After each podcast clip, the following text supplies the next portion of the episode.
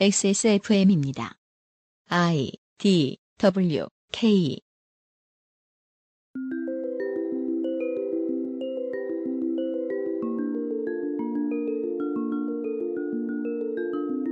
집단이 커지면 집단 내부의 개인들도 사회 내에서의 집단도 정치를 하게 됩니다. 정치 활동이 잘 풀리면 그 집단은 더욱 커지고 성공이 반복되다 보니 반성 없이 원래 하던 일을 꾸준히 하게 됩니다. 그런데 그 집단이 세를 확장하는 방식으로 사람을 죽여왔다면 어떨까요? 2017년 7월 세 번째 금요일에 그것은 알기 싫다입니다.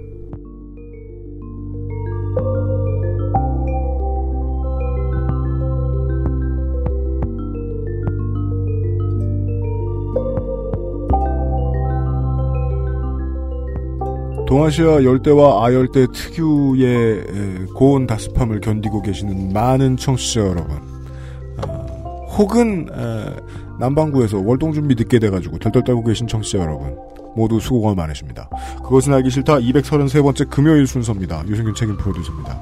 옆에는 어제 순서를 못 들으셨다면 어, 어, 그냥 국제 거지였다가 요즘은 당당한 월급쟁이가 된 어, 유로로 봤죠? 네, 유로로 네. 맞습니다. 어, 유로 좀 만지고 산다는 어, 공부노동자 홍소라 석사가 잠시 본국에 들어와서 네, 저희가 거두어드렸다는 사실을 다시 한번 알려드립니다. 네, 또 놀러 왔습니다. 네. 어, 광고를 듣고 잠시 후에 어제에 이어서 김효원 이야기 이번 달에 두 번째 시간으로 꾸며드리도록 하지요.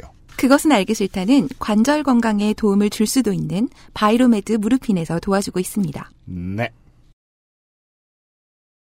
XSFM입니다. 무르핀은 관절 및 연골 건강에 도움을 줄 수 있는 건강기능 식품입니다. 관절의 불편함 개선, 관절 구성 성분 제공, MSM과 속단 등 복합 추출물이 함유되어 있으며 당신의 관절 건강에 도움을 줄 수 있습니다.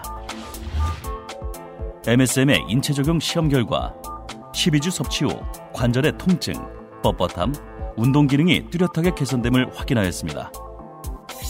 평소 관절이 불편한 부모님이나 운동을 많이 하는 분들 또는 무릎을 많이 사용하는 모든 분들께 권합니다. 엑세스몰에서 만나요.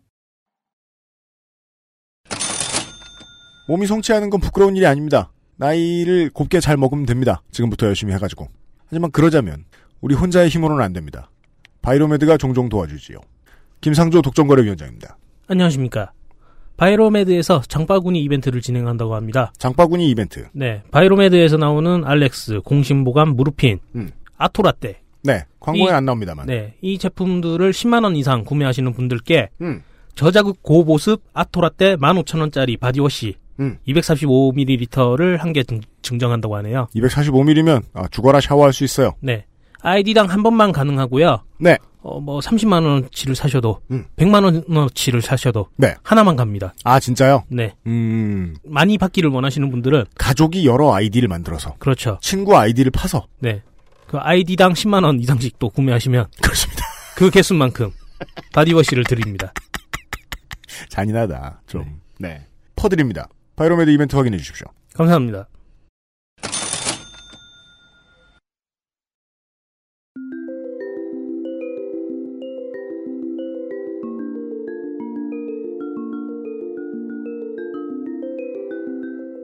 알았던 듯 몰랐던 르포.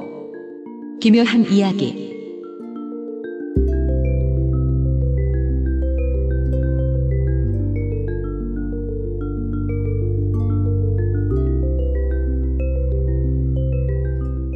지난 시간에 우리는 1995년에 발생했던 어, 일본 도쿄 지하철의 사린가스 로 인해서 13명이 사망하고 6천명 이상이 부상을 입었던 사건 그리고 이 사건의 주동자 마츠모토 치즈오가 만들어낸 종교 오음진리교가 어떤 방식으로 발전을 해왔는가 인명의 희생이 있었다는 사실 정도까지 이야기를 들었습니다. 계속해서 네티즌 20호님입니다. 네, 안녕하십니까. 수고해 주시겠습니다. 지난 시간에 말씀드렸던 첫 번째 살인 사건, 교단 내에서 발생했던 첫 번째 살인 사건이 1989년 2월에 발생했습니다. 음.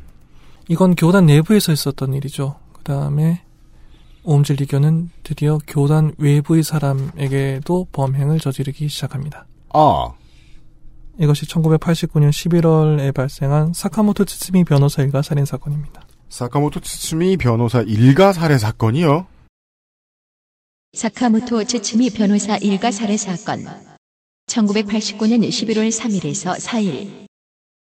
옴질리교의 출가 제도는 저번 시간에도 말씀드렸지만 처음부터 분쟁의 씨앗을 내포하고 있었어요. 가족과 인연을 끊는다는 게 뭐 말처럼 쉬운 것도 아니고요. 게다가 당시 옴질리교의 마음을 뺏긴 사람들 가운데는 청년층이 굉장히 많았습니다. 어떤 자료에 따르면은 평균 연령, 교- 신자 평균 연령이 30살이었다는 자료도 있던데 어, 굉장히 젊었어요. 음. 청년들이 오컬트 붐에 빠져 있다가 그 길로 들어간 사람들이 많기 때문에 네. 젊은이들이 많았고 이들이 부모 입장에서는 자녀는 그렇게 쉽게 포기할 수 있는 상대가 아니죠. 그렇습니다. 그런데 옴질리교는 또 여기서 논리를 만들어냅니다. 옴질리교에 출가하는 것이 마츠모토 치소의 가르침을 수행하는 최고의 방법인데 이것을 방해하는 부모는 악업을 쌓는 것이다. 악업을 쌓는 것이다 되게 유리하네요. 부모가 악업을 쌓고 있다. 그러니까 부모의 반대를 물리치고 출가하는 것이 자신의 공덕일 뿐만 아니라 부모의 악업을 막는 선행이기도 하다. 음, 라는 논리를 펴니다. 제가 알기로요, 이것과 비슷한 논리를 전개해서 신자를 모으고 있는 신흥 종교 어느 나라에나 굉장히 많습니다. 네, 그럼요, 그럼요. 그리고 저는 통계를 믿는 사람입니다. 통계적으로 생각해서 그것은 알기 싫다 정도의 청취자 수가 있는 방송에서는 지금 이 방송을 듣고 있는 분 중에서 최소한 몇 명 정도는 내가 지금 이 강을 건너야 되나 말아야 되나 고민하고 분- 있는 분들이 계실 거예요. 지금 제 이 말을 듣고 난 다음에 여러분 그 강 건너지 마십시오. 네. 그리고 혹시 본인이 건넜다 싶으신 분들은 한국 사회는 여러분이 돌아오기 위한 길을 마련해 뒀을 겁니다. 어딘가에 틀림없이 다리가 있을 거예요. 옴질리교는 이런 식의 논리로 신자들을 확보하고 있었습니다. 1989년 5월에 한 옴질리교 신자의 어머니가 사카모토 츠츠미 변호사라고 하는 변호사, 당시 33살이었어요. 이 변호사가 소속해 있던 요코하마시의 변호사 사무소를 방문해서 내 자녀가 옴질리교라는 곳에 가서 연락이 닿지 않는다. 좀 구해달라라고 호소를 합니다. 89년. 사카모토 츠츠미 변호사는 뜻을 같이 하는 변호사들과 함께 1989년 6월 22일에 옴질리교 피해자 대책 변호단을 구성합니다. 이 사고가 음. 있기 6년 전에 이미 신호가 한 번 있었네요, 외부에. 예, 피해자 단체가 이미 발- 있었고 그것을 지원하기 위한 법률 대책단이 있었던 거죠. 사카모토 츠츠미 변호사는 교수의 피를 고가에 판매하는 것 같은 오음질리교의 교단 운영 방식을 굉장히 날카롭게 비판하면서 반오음질리교 운동의 굉장히 중요한 자리를 차지하는 사람이 음. 됩니다. 음. 어느 정도까지는 감춰져 있던 내부 정보에 접근에 성공했다는 얘기네요. 아, 그러면 청년층이 많다고 말씀하셨잖아요. 그 예. 신도 중에. 예. 근데 그 피를 살려면 그게 되게 비쌌으니까. 예, 어떻게든 뭐 부모의 눈을 돈이던가. 피해서 그러니까 집안 기둥을 뽑아서 간 사람들이 그러네요. 어떻게든지 재산을 마흔. 쉬운 된 사람이면은 그냥 자기 이름의 재산 끌고 가면 그만인데 예. 20대 30대들은 아니잖아요. 그러니까. 지 재산이 뭐가 있어. 그렇죠. 일본이나 한국이나. 그런데 여기서 좀 중요한 포인트가 하나 생깁니다. 일본의 주간지 썬데이 마이니치가 1989년 10월 15일 호부터 오음 진리교의 광기라는 제목의 연재 기사를 7주 연속으로 냅니다. 자, 미디어를 음. 타긴 탑니다. 이게 어 일본의 미디어가 오음 진리교에 관해서 고발성 기사를 낸 거의 첫 번째 기사였고 이게 썬데이 마이니치의 역사에 남을 특종이에요. 자신들 음. 기준에서 음. 그게 일본의 주간지는 그 지성인들이 읽, 읽으라고 나오는 주간지 카테고리도 있고요. 음. 완벽하게 옐로 저널리즘으로 가 있는 카테고리가 있는데 문제는 이 옐로 저널리즘적 카테고리 사람들이 취재력이 장난이 아니에요. 일요신문. 어, 내각 정보조사실보다 네. 주간 문춘이 더 정보 파악력이 높습니다. 저 진짜 거기서 월급 못 받는 사람 있으면 한 명 recruit 해오고 싶어요. 예. 어, 너무 속내를 드러냈네. 음, 저- 듣고 계십니까? 그니까요. 예, 10%더 드리겠습니다. 우리나라 디스패치 뭐 이런 것도 예. 아닌가? 디스패치. 네, 그쵸. 맞아요, 맞아요. 취재력이 정말 대단하거든요. 그런 것에서 기획 기사를 마음을 먹고 낸 거죠. 이 기사에서 오음진리교가 거액의 헌금을 받고 있다는 것, 미성년자 출가자들 받아들여서 부모의 손에 벗어나게 하고 있다는 것 등을 비판합니다. 마츠모토 치즈오는 이런 정보도 그 변호사 쪽에서 흘린 게 아닌가라고 의심을 하기 시작해요. 음. 충분히 의심해야죠. 사실 오음진리교는 좀 놀라운 사실이겠지만 1989년 8월 25일에 도쿄도의 승인을 받아서 종교법인이 된 상태였습니다.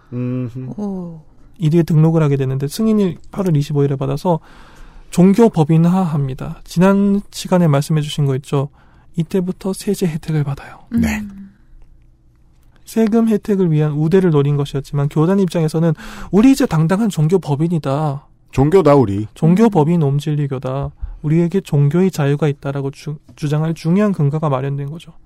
게다가 이 시점에서 1989년입니다. 지금 1990년 2월에 일본에 총선거가 있어요. 중의원 총선거가 있습니다. 네. 이때 출마를 결심하고 준비하고 있었는데 우리 지금 종교 법인도 됐고 내년에 2월에 선거에도 나가야 되는데 언론이 기획 기사 내고 변호사가 자꾸 이렇게 신도들 빼내가려고 하고 싸우고 하니까는 자신들의 교세를 확장시키는데 사카모토 츠츠미 변호사가 큰 장애로 느껴졌던 거죠. 음. 눈의 가시였겠네요. 네. 1989년 10월 31일에 오음진리교 측은 사카모토 츠츠미 변호사에게 간부들을 보내서 직접 교섭을 시도합니다. 그래서 뭐 이- 교주의 피를 마시면 이런 이런 효과가 있다는 게 어떤 어떤 논문에서 밝혀졌다 이런 말들을 해요. 속겠습니까? 그걸? 뭐 말만 하면 논문이야. 아유. 그렇죠. 아 석사는 논문을 싫어해요. 아니 논문에서 얘기했다 그러면 그게 무조건 맞는 거라는 그런 생각을 하고 이 얘기를 한 거 아니에요. 그러니까 그렇죠. 그 1번 상상 있잖아요.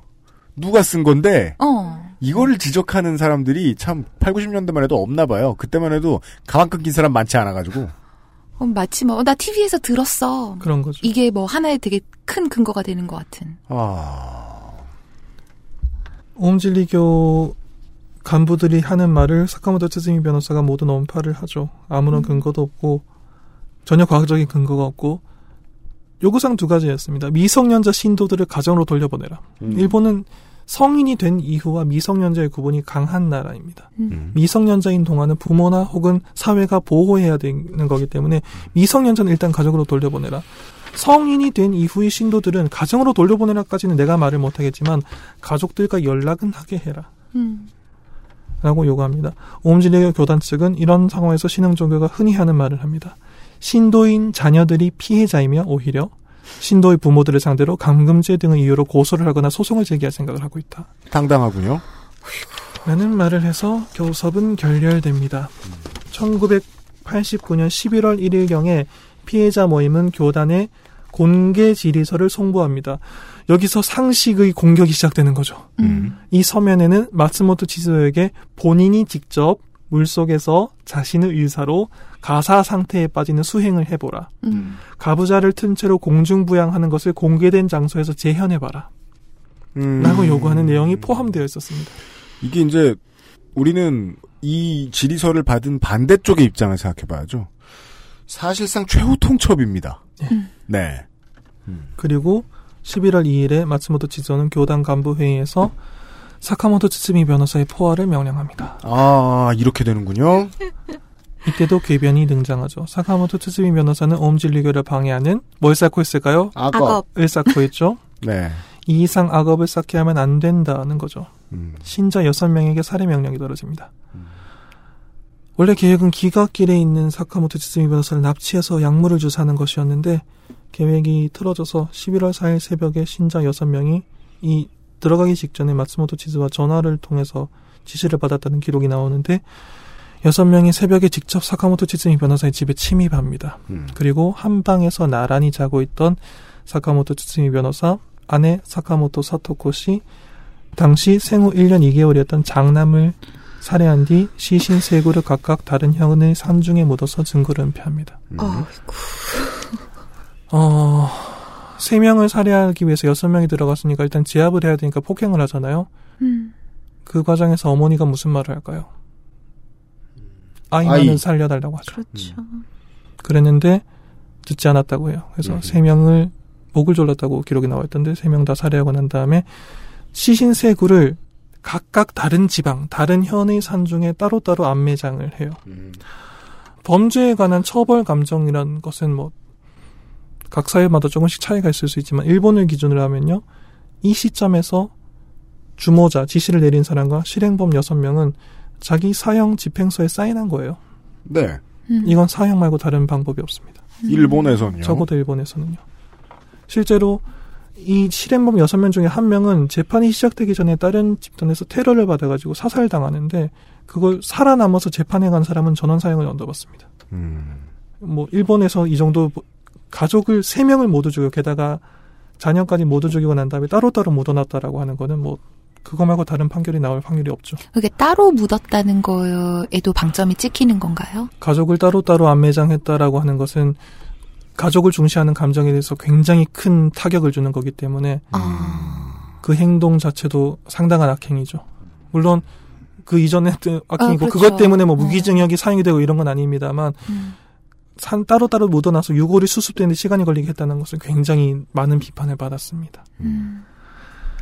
그런데 문제는 이 사건 사카모토 츠스미 일가 살해 사건이 상당히 오랜 기간 동안 몇 년 동안 사카모토 츠스미 변호사 일가 실종 사건으로 처리됩니다. 음. 여기서 큰 문제가 나와요. 이건 뭐 경찰이 일 안 했다는 건데요. 네, 정답입니다. 경찰이 이 사건의 해결에 상당히 소극적이었던 것으로 보입니다. 사카모토 츠즈미 변호사와 그가 속한 변호사 사무소는 일본의 노동쟁이 등과 관련해서 경찰과 크게 대립하고 있던 관계였어요. 아. 보이시죠? 네. 경찰은 이들이 사라진 것에 대해서 뭐 그 안에서 분쟁이 있었나 보지 정도로 음. 좀 미온적인 대처를 합니다. 음. 그래서 이 사건이 해결되는 것은 결국 지하철 살인가스 사건이 지나고 교단의 주요 인물들이 일망 타진당하고 그 주요 인물들이 자백을 하고 나서입니다. 그러니까 요주의 인물이었는데 원래 사라져서 좀 잘 됐다? 좀 그런 것도 있었던 걸까요? 드러내놓고 그렇게 인정하는 경찰 관계자는 없었겠습니다만. 없겠지만 음. 네. 없겠지만 이 사건 전반적으로 경찰이 좀 이렇게 큰 실수를 많이 하죠. 음. 알겠습니다. 그래서 겨우 1995년 9월에 세 가족의 유, 유골이 겨우 수습됐습니다. 네. 교단 내의 사람이 살해된 사건, 그리고 교단 밖에서 어, 압박을 하고 있던 시민단체를 구성했던 변호사의 일가가 살해된 사건 두 가지가 나왔습니다. 지금까지 4명이 살해당했죠. 그리고 여기서 놀라운 일이 벌어집니다. 음. 중의원 총선거 출마와 낙선. 1990년 2월 18일 3개월 뒤에 1990년 2월 18일에 시행된 일본 중의원 총선거에 마츠모토 치조를 비롯한 교단 간부 25명이 출마합니다. 출마. 이게 제39회 중의원 총선거인데 정당명은 진리당이었고요. 진리다. 오음 진리교니까요. 진리당이었고요. 선거운동 영상이 남아 있어요. 이 사람들이 가두 연설을 하고 자기 교단 신자들 동원해서 뭐 춤추고 노래하면서 선거 유세하고 다 합니다. 네. 일본 시민들은 몰랐던 거예요. 음흠. 이 교단이 네명을 살해하고 시신을 안매장하거나 소각한 걸 모르고 어 저기 유세하네 요즘 신흥 종교가 선거도 나오는구나 이러고 있었던 거예요. 음. 나중에 이 사실을 알게 되고 난 다음에 일본 시민들이 느꼈던 공포와 배신감은 굉장했죠. 우리는 그것도 모르고 저 사람들이 선거에 나오는 것을 방치했었구나. 음. 어떤 어르신은 뭐 난 찍었는데. 라고 하겠죠. 음. 혹은 어떤 청년들이 나 재미삼아 거기 표 한 번 줘봤는데. 음. 물론 저는 낙선했습니다. 그리고 이 선거 출마와 낙선은 오음진리교가 본격적으로 폭력성을 드러내는 중요한 전환점이 됩니다. 음.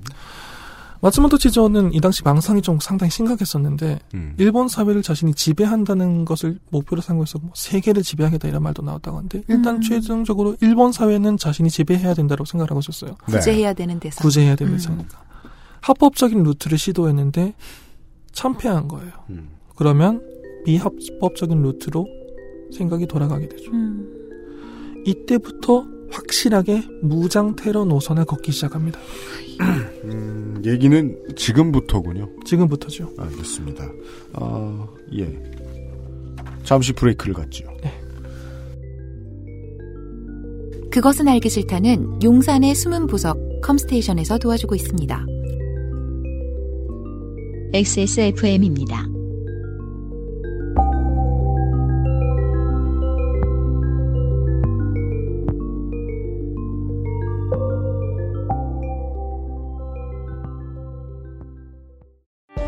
노트북이냐 태블릿이냐 10년 전엔 사람들이 이것만 고민하다가 영원히 데스크탑을 쓰지 않게 될 줄 알았지요. 발열과 속도 저하, 활용도와 확장성의 한계에 부딪히기 전까지 말입니다. 어떤 업무, 어떤 상황에 안정적인 데스크탑이 필요한지 알고 계신 당신은 컴스테이션과 잘 통할 고객입니다. 품질 보증 기간 걱정 없는 신제품, 발열과 각종 고장에 대비 중인 조용한 형제들, 믿음까지 구매하는 비용이라고 보기에는 저렴하기 이를 데 없는 컴스테이션의 고사양 PC, 부품 수급이 불안정해질 때마다 눈물을 머금고 원치 않는 사양을 사야 했던 날들의 작별, 컴스테이션과 함께 하십시오. 컴스테이션은 조용한 형제들과 함께합니다. 계단 오르기가 불편하신가요? 그렇다면 관절 건강을 의심해 보세요. 식약처로부터 관절 및 연골 건강 개선에 도움을 줄 수 있다는 기능성을 인정받은 무릎핀을 섭취하세요. 삶의 질이 달라집니다. 엑세스몰에서 만나요. 잊지 마세요. 두피 역시 피부란 사실. Big Green 엑세스몰에서 만나는 빅그린 헤어케어 시스템.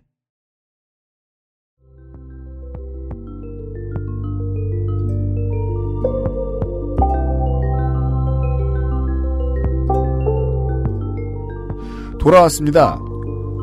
그 다음 사건은 뭐죠? 보틀리누스균 살포 미수 사건입니다. 보툴리누스균 살포 미수 사건. 보툴리누스균 살포 미수 사건 1990년 4월에서 5월 1990년 3월에 마츠모토 치존 일부 교단 간부에게 보툴리누스균 배양을 지시합니다. 참고로 생물무기입니다. 보툴리누스균 신경이 근육으로 전달하는 물질의 분비를 막아 근육의 마비를 초래합니다. 킬로그램당 1에서 13나노그램을 주사 형태로 인간에게 주입하면 사망하게 됩니다. 자연적으로도 많이 만들어지지만 산소에 노출되면 안 되는 혐기성이며 열에 약해 평상시에 중독되는 경우는 보톨리누스 부자가 다량 존재하는 헤로인 및 코카인 중독이 아닌 이상 희귀해졌으며 쉽게 마비시키는 특성을 이용해 성형 등에 이용하기도 합니다. 보톡스는 보톨리누스 독소를 줄인 말이지요.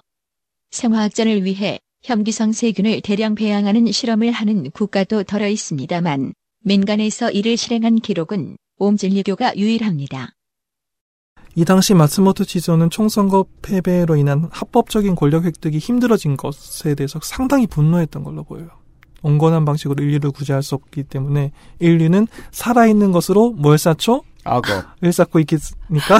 참. 그 자기 안 찍어줬기 때문에 그 살아있는 사람들은 지금 악업을 쌓고 있다라는 거예요? 그렇기 때문에 보툴리스균을 살포해서 포아시키겠다는 거죠.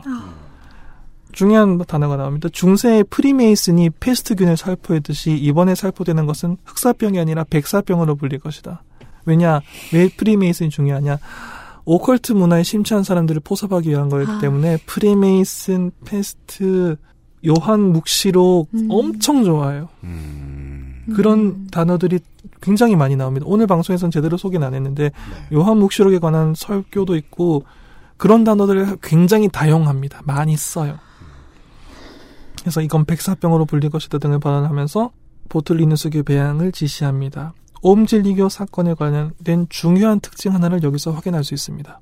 교단 간부와 주요 관계자 가운데 놀라울 정도의 고학력자들이 있었어요. 아, 그래서 배양이 가능한 거예요? 아, 이게 공구 상가에서 사오는 게 아니잖아요. 내부에서 배양한 거예요. 그러니까 엘리트들이 있었어요. 최고급 엘리트들. 이공계열의 최고급 엘리트들이 있었어요. 그다 석사들이요. 음. 마음 약해가지고 들. 공부 노동자들을 잘 대해줘야 됩니다. 그러게 말입니다. 도쿄대 물리학과 출신이 있었고요. 음. 의사가 상당수 있었어요. 음. 이런 이공계열 고학력자들이 간부를 중심으로 생물무기, 화학무기를 제조한다는 게 이 당시부터 있었던 겁니다. 참 이게 아까 교육의 실패라는 말이 나왔을 때 웃으면서 진행하지만 마음 음. 아픈 게 저희 작은 소망은 도쿄대에서 물리학을 전공한 사람은 내가 공중부양을 할 수 있다는 사람의 밑으로 들어가진 않았으면 좋겠어요. 그리고 90년 3월부터 이것이 저들의 표현에 의하면 성공 할 때까지 5년에 달하는 시간 동안 이 생화학적 무기를 개발하려고 헌신한 사람들이 뒤에 있었다는 거 아닙니까? 계속 그 자리에 앉아. 있었죠. 음. 이때 보툴리누스 균을 배양을 하는데 4월에서 5월까지 두 번 정도 교단에서 배양한 보툴리누스 균을 분무 장치가 장착된 트럭에 싣고 도쿄 등을 돌면서 분무하기도 했어요. 어, 미치겠다. 다행히 독성이 있는 보툴리누스균 배양에 실패했기 때문에 사망자가 나오진 않았습니다. 이거는 일본에서도 그다지 크게 보도되지 않았기 때문에 음. 그렇게 많이 모르는 건데 실제로 사실 처음 생물 무기 사용을 시도했던 건 자기들은 음. 1990년까지 거슬러 올라가요. 와. 경찰 뭐 했냐라는 말은 당연히 따라오죠. 음. 그리고 여기서 조금 이제 템포를 낮춥니다. 외부 활동과 세력 강화. 1990년 후반기에서 1992년 1990년 8월 16일에 쿠마모토 현 일본의 지방자치단체입니다. 쿠마모토 현이 국토 이용 계획법 위반 혐의로 옴질리교 교단을 고발합니다. 무슨 소소한 실수를 했을까요? 전 사람 죽여도 안 걸리는데. 땅은 중요하니까요. 그러게 말입니다. 부동산보다 사람의 가치가 높은 사회를 이루는 게 참 자본주의 쉽지 않죠. 사회의 음, 그럼요. 목표가 되어야 되는데 어렵더군요. 일본 전국을 옴질리교의 이상향으로 만들겠다는 일환으로 쿠마모토 현에도 거점을 마련하려고 했는데 네. 이쯤부터 지역 주민들과 갈등이 있었어요. 막그 음. 이상한 수행을 한다고 하고 음. 땅에서 뭐 하는지도 모르겠고 하니까 그래서 그 주민들과 갈등을 빚다가 결국 지자체가 고발을 한 거죠. 음. 이때 교단 시설에 압수수색을 당하고 교단 변호사도 체포돼요. 타격을 입었죠. 이때 타격을 입었을 때 조금 이제 톤다운을 합니다. 마츠모토 치즈오는 1992년 가을까지는 생화학 무기를 통한 대량 살육 계획을 언급하는 일 없이 열성적으로 외부 활동을 벌입니다. TV에도 출연하고 아까 봤죠? 잡지를 통해서 유명 인사들과 대담도 하고 대학 강연도 합니다. 뭐 대학에서 무슨 강연을 해요? 교세가 빨리 확정되지 않으면 핵전쟁 발생한다는 강연. 아니, 이, 이- 이런 강연을 대학에서 오픈 마인드? 와 죽겠네. 그럼 뭐 교수님도 거기 가 있는데 왜? 게다가 대학 강연을 한 이유도 좀 있는데 아까 말했듯이 이공계 엘리트는 필요했어요. 이 교단을 위해서. 아, 그 외에도 사회 엘리트층들이 필요했죠. 그래서 유, 유능한 제자들을 모읍니다. 이때. 그리고 세계 각국을 방문해서 선전 활동을 벌이고 스리랑카와 모스크바에 지부를 개설합니다. 모스크바 중요합니다.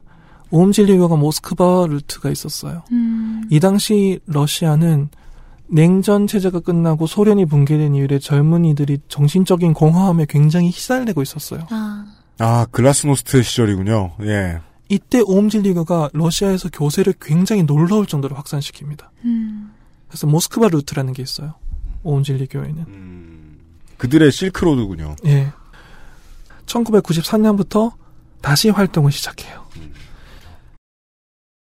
탄저균 분무 미수 사건 1993년 6월 28일과 7월 2일 탄저교는 여러분이 아마 2000년대 미국에서 발생한 그 사건들 때문에 들어보신 적이 있으실 겁니다. 옴질리교는 1993년부터 이 활동을 했어요. 옴질리교는 1993년 5월에 도쿄의 교단 시설 내부에서 탄저군을 대량으로 배양해서 건물 외부로 분무하는 시설을 만들 뒤에 6월 28일, 7월 2일에 한 번씩 실제로 탄저균을 분무합니다. 음, 이게 분무를 실험하는 영상이 찍힌 게 남아 있어요. 보고 있으면 정말 초현실적이에요. 그게 도쿄의 맨션 같은 그 높은 건물인데 옥상에서 뿜어져 나와요. 음. 수증기 어. 같은 게 영상을 보면 주택가거든요. 그게 만약에 진짜 탄저군이었으면 얼마나 큰 일이 일어났을까요? 다행히 분무 과정에서 일단 탄저 만든 탄저균도 독성에 문제가 있었고 분무 과정에서 기압으로 인해서 균이 사면하면서 사람을 살상하지 못하고 악취가 납니다. 아, 고기가 썩는 냄새가 났다고 하는데 음. 악취가 굉장히 나서 두 번의 악취 소동이 있었어요. 그래서 지역 주민들이 항의 방문을 해요.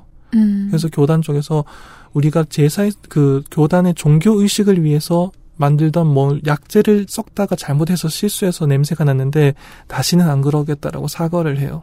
항의 방문을 했다는 건 가까이에 산다는 말이지 않습니까? 음. 그 탄저균이 실제로 효과가 있었다면 그 사람들은 가장 먼저 죽었을 사람들이에요. 그 이웃 사람들이 와서 항의를 하는데 아 저희가 이걸 잘못해서 다시 안 그러겠습니다라고 그냥 웃어서 사과하고 돌려보낸 거예요. 음, 이때 이미 교단 관계자들이 정신적으로 좀 밸런스가 많이 안 맞아 있었던 거죠. 음.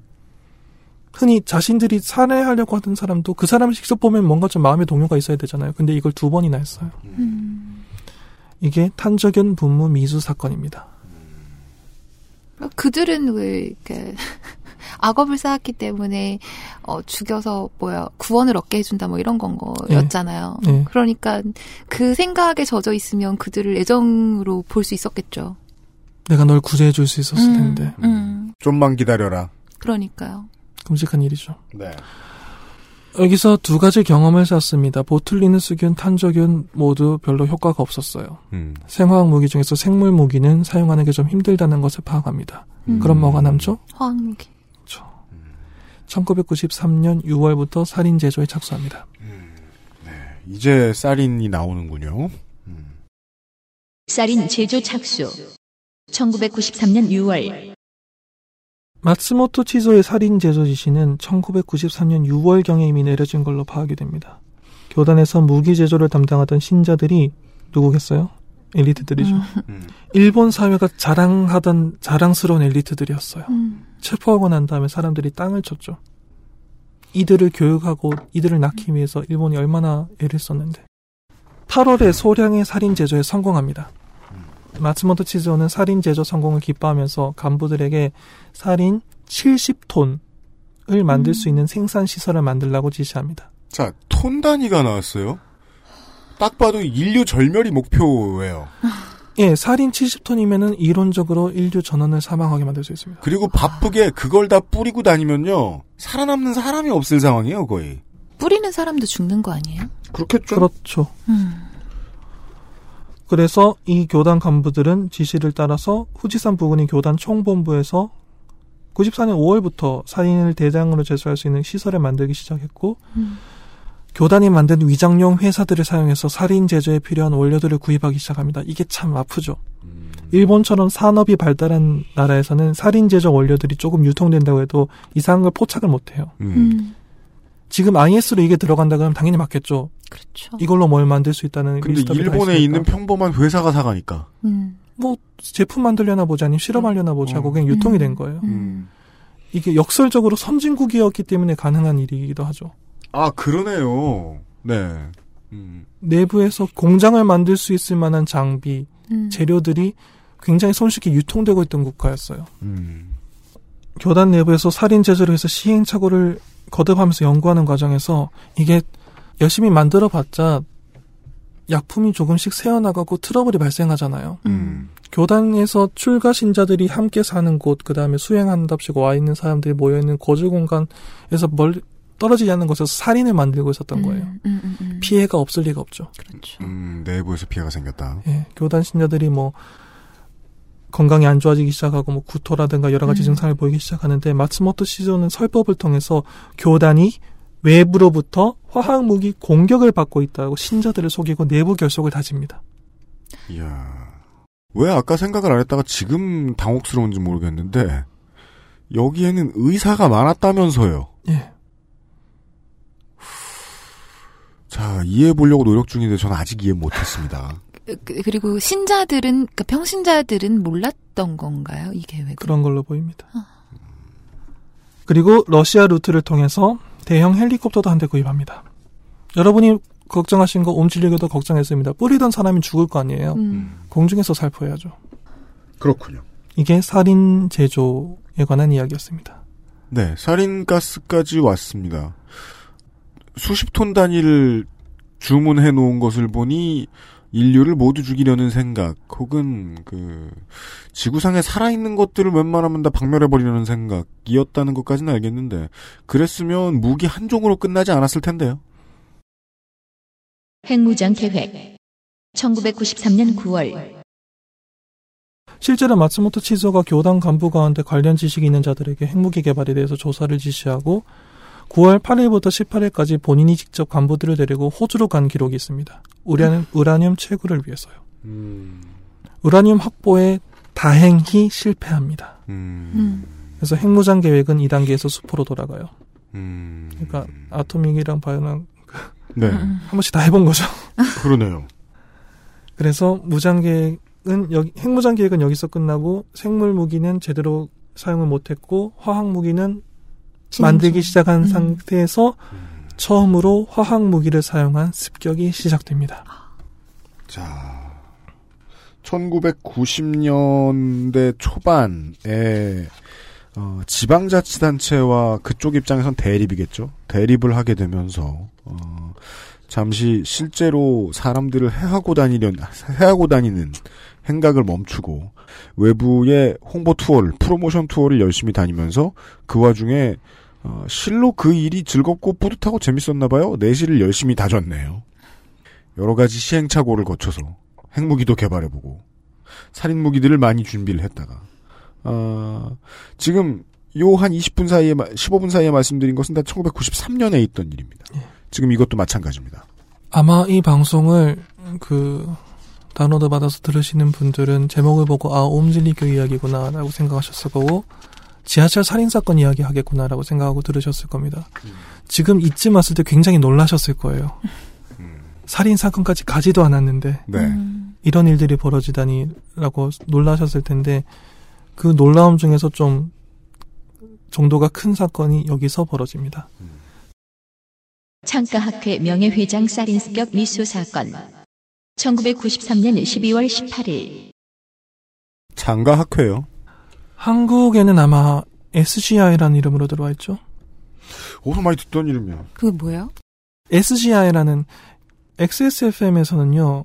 남녀 호랭개교. 유PD님이 뭐라고요? 남묘 호렌게쿄. 아. 유PD님이 군대에서 이 종교의 신자를 네. 만난 적이 있다고 하신 걸로 한 번 소개가 됐어요. 말씀드린 적이 있습니다. 네. SGI라는 이름으로 들어있습니다. 소카 가카이 International. 네. 지금 말씀하신 그걸 그 종교라고 알려져 있죠. 네. 남무 남묘 호렌게쿄. 예, 그거죠. 그 창가학회의 실질적인 지도자인 이케다 다이사쿠라고 하는 사람이 있습니다. 명예회장이에요. 명예회장이라 하면 사실상 종교의 지도자. 예, 그 창가학회는 그 종교 성직자라는 게 아마 없는 걸로 제가 알고 있습니다. 그 음. 종교의 가르침이. 네. 그래서 이분을 선생님이라고 부르는 걸로 알고 있는데 음. 이케다 나이사쿠 명예회장 실질적인 지도자죠. 음. 이 사람을 마츠모토 치조가 굉장히 적대시했어요. 음. 경쟁 상대로 만나보죠. 아. 네네. 그런 것 같네요. 정치 세력을 얻고자 했지만 자신들은 실패했고 창가학회는 일본에서 교세가 굉장히 탄탄합니다. 음. 신자 수도 많고 그- 굉장히 교단 운영이 안정되어 있어요. 음. 부러웠나 보죠. 살인 제조에 성공한 뒤에 이 살인을 사용해서 이케다 다이사쿠를 살해할 계획을 세웁니다. 놀라운 일들이 너무 많이 벌어지고 있어서 놀랍지도 않죠 이제. 네. 1993년 11월에 도쿄의 창가학회 시설 주변에서 옴질리교 교단 관계자들이 살인 600g을 주입한 분무 장치를 승용차에 싣고 주변을 달리면서 살인을 살포하는 사건을 일으킵니다. 아이고. 이때 최초로 살인을 살포돼요. 음. 이 당시 피해자는 발생하지 않았고 오히려 차량 안에서 방독 마스크를 쓰지 않고 있던 교단 간부들이 살인 중독 증상을 보이기 시작해요. 음. 그래서 미리 준비했던 치료약 이거 누가 준비했을까요? 의사 선생님들. 그 주사를 받고 겨우 살아남는 해프닝이 있었어요. 이게 그래서 그 차에서 담배 피려면 창문을 3분의 2만 열라고 충고해요. 굉장히 중요한 포인트죠. 그 공기의 flow가 바깥으로 빠져나가기 좋게 안에서 만들어지는 게 그렇게 만드는 거죠. 음. 근데 가장 나쁜 건 이제 한쪽 문만 쫙 열어놓거나 아. 양쪽 문을 다 열어놓거나 그럼 뭐가 이렇게 날아가면 바람을 타고 다시 안으로 들어와요. 그렇죠. 예. 그렇죠. 그래서 정작 자신들이 치료를 받는 해프닝이 있었죠. 그 다음에 옴질리교는 포기하지 않고 다시 3kg의 살인을 제조해서 진짜 엄청 사단났나 보네요, 재료는. 12월 18일에 2톤 트럭 짐칸에 설치한 분무 장치로 살인을 살포하는 2차 습격을 벌입니다. 음. 이때는 분무 개시 직후에 차량 내부에서 화재가 발생해서 살포를 멈추고 그대로 도주합니다. 그러니까 기업가 입장에서 봤을 때는 되게 시행착오가 많았네요. 불굴의 그렇죠. 의지네요. 음. 그렇죠. 음. 게다가 이 두 번째 습격 사건에서도 도주 과정에서 방독 마스크를 벗을 수밖에 없었던 교단 간부가 살인에 중독돼서 빈사 상태에 빠져요. 치료를 받고 겨우 목숨을 건집니다. 음. 그런데 이 소중한 경험이라고 말하면 좀 그렇지만 옴질리교 입장에서 소중한 경험을 통해서 이들이 뭘 배우느냐? 첫 번째, 지금까지 화학 그 지금까지 생물 무기는 실패했습니다. 음. 살인이 효과가 있구나. 우리가 만든 살인이 기화시켜서 사용하면 살상력이 상당하구나. 방독 마스크가 살인 공격을 피하는데 효과가 있구나. 음. 살인이 만약에 중독됐다면 이렇게 이렇게 대처하면 사는구나. 자신들의 간부의 생명을 위협에 빠뜨리면서 파악합니다. 음. 이즈음의 옴질리교는 약 30kg의 살인을 보유하고 있었던 것으로 보입니다. 개별 사건들을 그냥 랜덤하게 띄엄띄엄 말씀드리는 것이 아닙니다. 연대기지요. 시간 순서대로 소개해드리고 있습니다. 네. 어, 누군가의 목숨이 오갈 수 있는 상황에 대한 이야기들만 전달을 해드리는데도 되게 많네요. 많죠. 이제야 1994년이 됐습니다. 약제사 린치 살해 사건. 1994년 1월 30일. 약과대학 졸업 후에 오음진리교 관련 시설에서 약제사로 근무하던 굉장히 신실한 신자였던 사람이 오음진리교를 탈퇴합니다. 음. 그 다음에 다른 신자를 구출하려다가 이 사람이 희생되는 사건이에요. 이게 오음진리교에 관련돼서 그 희화하는 사람들이 많은데도 불구하고 몇몇 사람들은 그걸 너무 희화하지 말라고 이야기한 이유가 이런 사건 때문인데 굉장히 극악무도한 사건이에요. 파킨슨 병을 앓고 있던 여성 신자를 오음진리교에서 내부에서 치료를 하고 있었어요. 치료가 음. 될까요? 될 리가. 머리에 뭐 전류 전류를 흐르게 한다 이런 짓을 하고 있는데 음. 그런 치료 방법에 의문을 품은 약제사가 이 여성의 남편 아들과 함께 이 여성을 옴질리교 교단 시설에서 구출하기 위해서 찾아가요. 차를 몰고 음. 여성의 남편이 운전하는 차를 타고 후진산 초- 부근의 총본부로 가서 차에 여성의 남편이 남고 약제사와 아들이 최루 스프레이 등으로 무장해서 교단 시설에 침입합니다. 그래서 탈출하려고 하는데 탈출 과정에서 붙잡혀요. 음. 이 사건이 중요한 것은 정식으로 기소된 사건 가운데서 마츠모토 치즈오가 직접 살해 현장에 있었던 유일한 사건이기 때문입니다. 음. 자신을 배신한 신자가 다른 신자를 납치하러 왔다는 보고를 받은 마츠모토 치즈오는 굉장히 화가 나서 지금부터 처형을 하겠다라고 해서 두 사람이 잡혀 있는 곳으로 가서 여성의 장남 파킨슨 병을 앓고 있던 여성의 아들에게 이 약제사를 죽이면 너의 목숨을 살려주겠다라고 말을 해요. 이 아들은 자기 어머니를 구하기 위해서 사지로 향했던 사람을 자기 손으로 죽이지 않으면 내가 살해당할 상황에 처한 거죠. 최종적으로 이 아들은 살해를 결심하고 최루스피레로 교단을 향해서 공격을 했기 때문에 라는 이유로 머리에 비닐을 씌운 다음에 최루스피레를 뿌려서 괴로워하는 약제사를 장남이 목을 졸라서 살해를 합니다. 음. 시신은 소각되고 장남은 실제로 풀어져요. 참고로 이 장남은 훗날 재판을 받는데 자신이 살기 위한 행동이었다는 것 때문에 징역 3년 집행유예 5년이었던 걸로 알고 있습니다. 네. 상당히 끔찍한 사건이죠. 음. 타키모토 타로 변호사 살인 습격 미수 사건. 1994년 5월 9일. 타키모토 타로 변호사라는 사람은 아까 나왔던 사카모토 츠츠미 변호사가 사회적으로 실종된 네. 실제로는 살해된 음. 뒤에 옴진리교 피해자 대책 변호단의 중요 인물로 활동해온 사람입니다. 아, 피해자 변호인단은 아직도 있었군요. 그때. 예. 남아 있었죠. 이 사람이 좀 중요한 일을 한 게 자기가 직접 공중부양 사진을 찍어요. 아, 나도 이렇게 뜨면 음. 이렇게 된다. 음. 셔터 스피드만 빨리 하면 찍을 수 있다. 음. 자신이 직접 찍어요. 그 음. 부인이 찍어줬다고 하는데 음. 사진이 아직 남아 있습니다. 자기가 붕 떠서 공중부양하는 것 같은 사진, 음. 공중에서 점프해서 가부좌를 음. 튼 사진을 찍어서 신자들한테 보여줘요. 이거 나도 할 수 있어. 음. 이게 1994년 시점에선 중요한 일이었어요. 음. 그렇겠죠. 여러분 포토샵이 이렇게 중요합니다. 그러게요. 예. 사진을 통한 속임수를 알 수 있다는 게 이렇게 중요합니다. 음. 이때는 변호사가 이걸 들고 다닌 거예요. 이거 봐. 나도 할 수 있어. 너희들의 음. 교주는 사기꾼이야. 음. 너도 지금 할 수 있어. 음. 해봐, 내가 찍어줄게. 아. 음. 그런 식으로 마츠모토 치즈의 연출을 논파하면서 굉장히 열성적으로 활동해요. 신자들을 빼나가기 시작합니다. 음. 마츠모토 치즈오는 당연히 위협을 느끼죠. 그래서 살인 가스를 이용한 살인을 지시하는데 1994년 5월 9일에 신자들이 주차되어 있던 타키모토 타로 변호사의 차량 앞유리에 살인 약 30에서 40cc를 뿌립니다. 타키모토 변호사는 이 뒤에 차량을 운전하다가 살인을 흡입해서 건강에 이상이 생기는데 다행히 사망하진 않아요.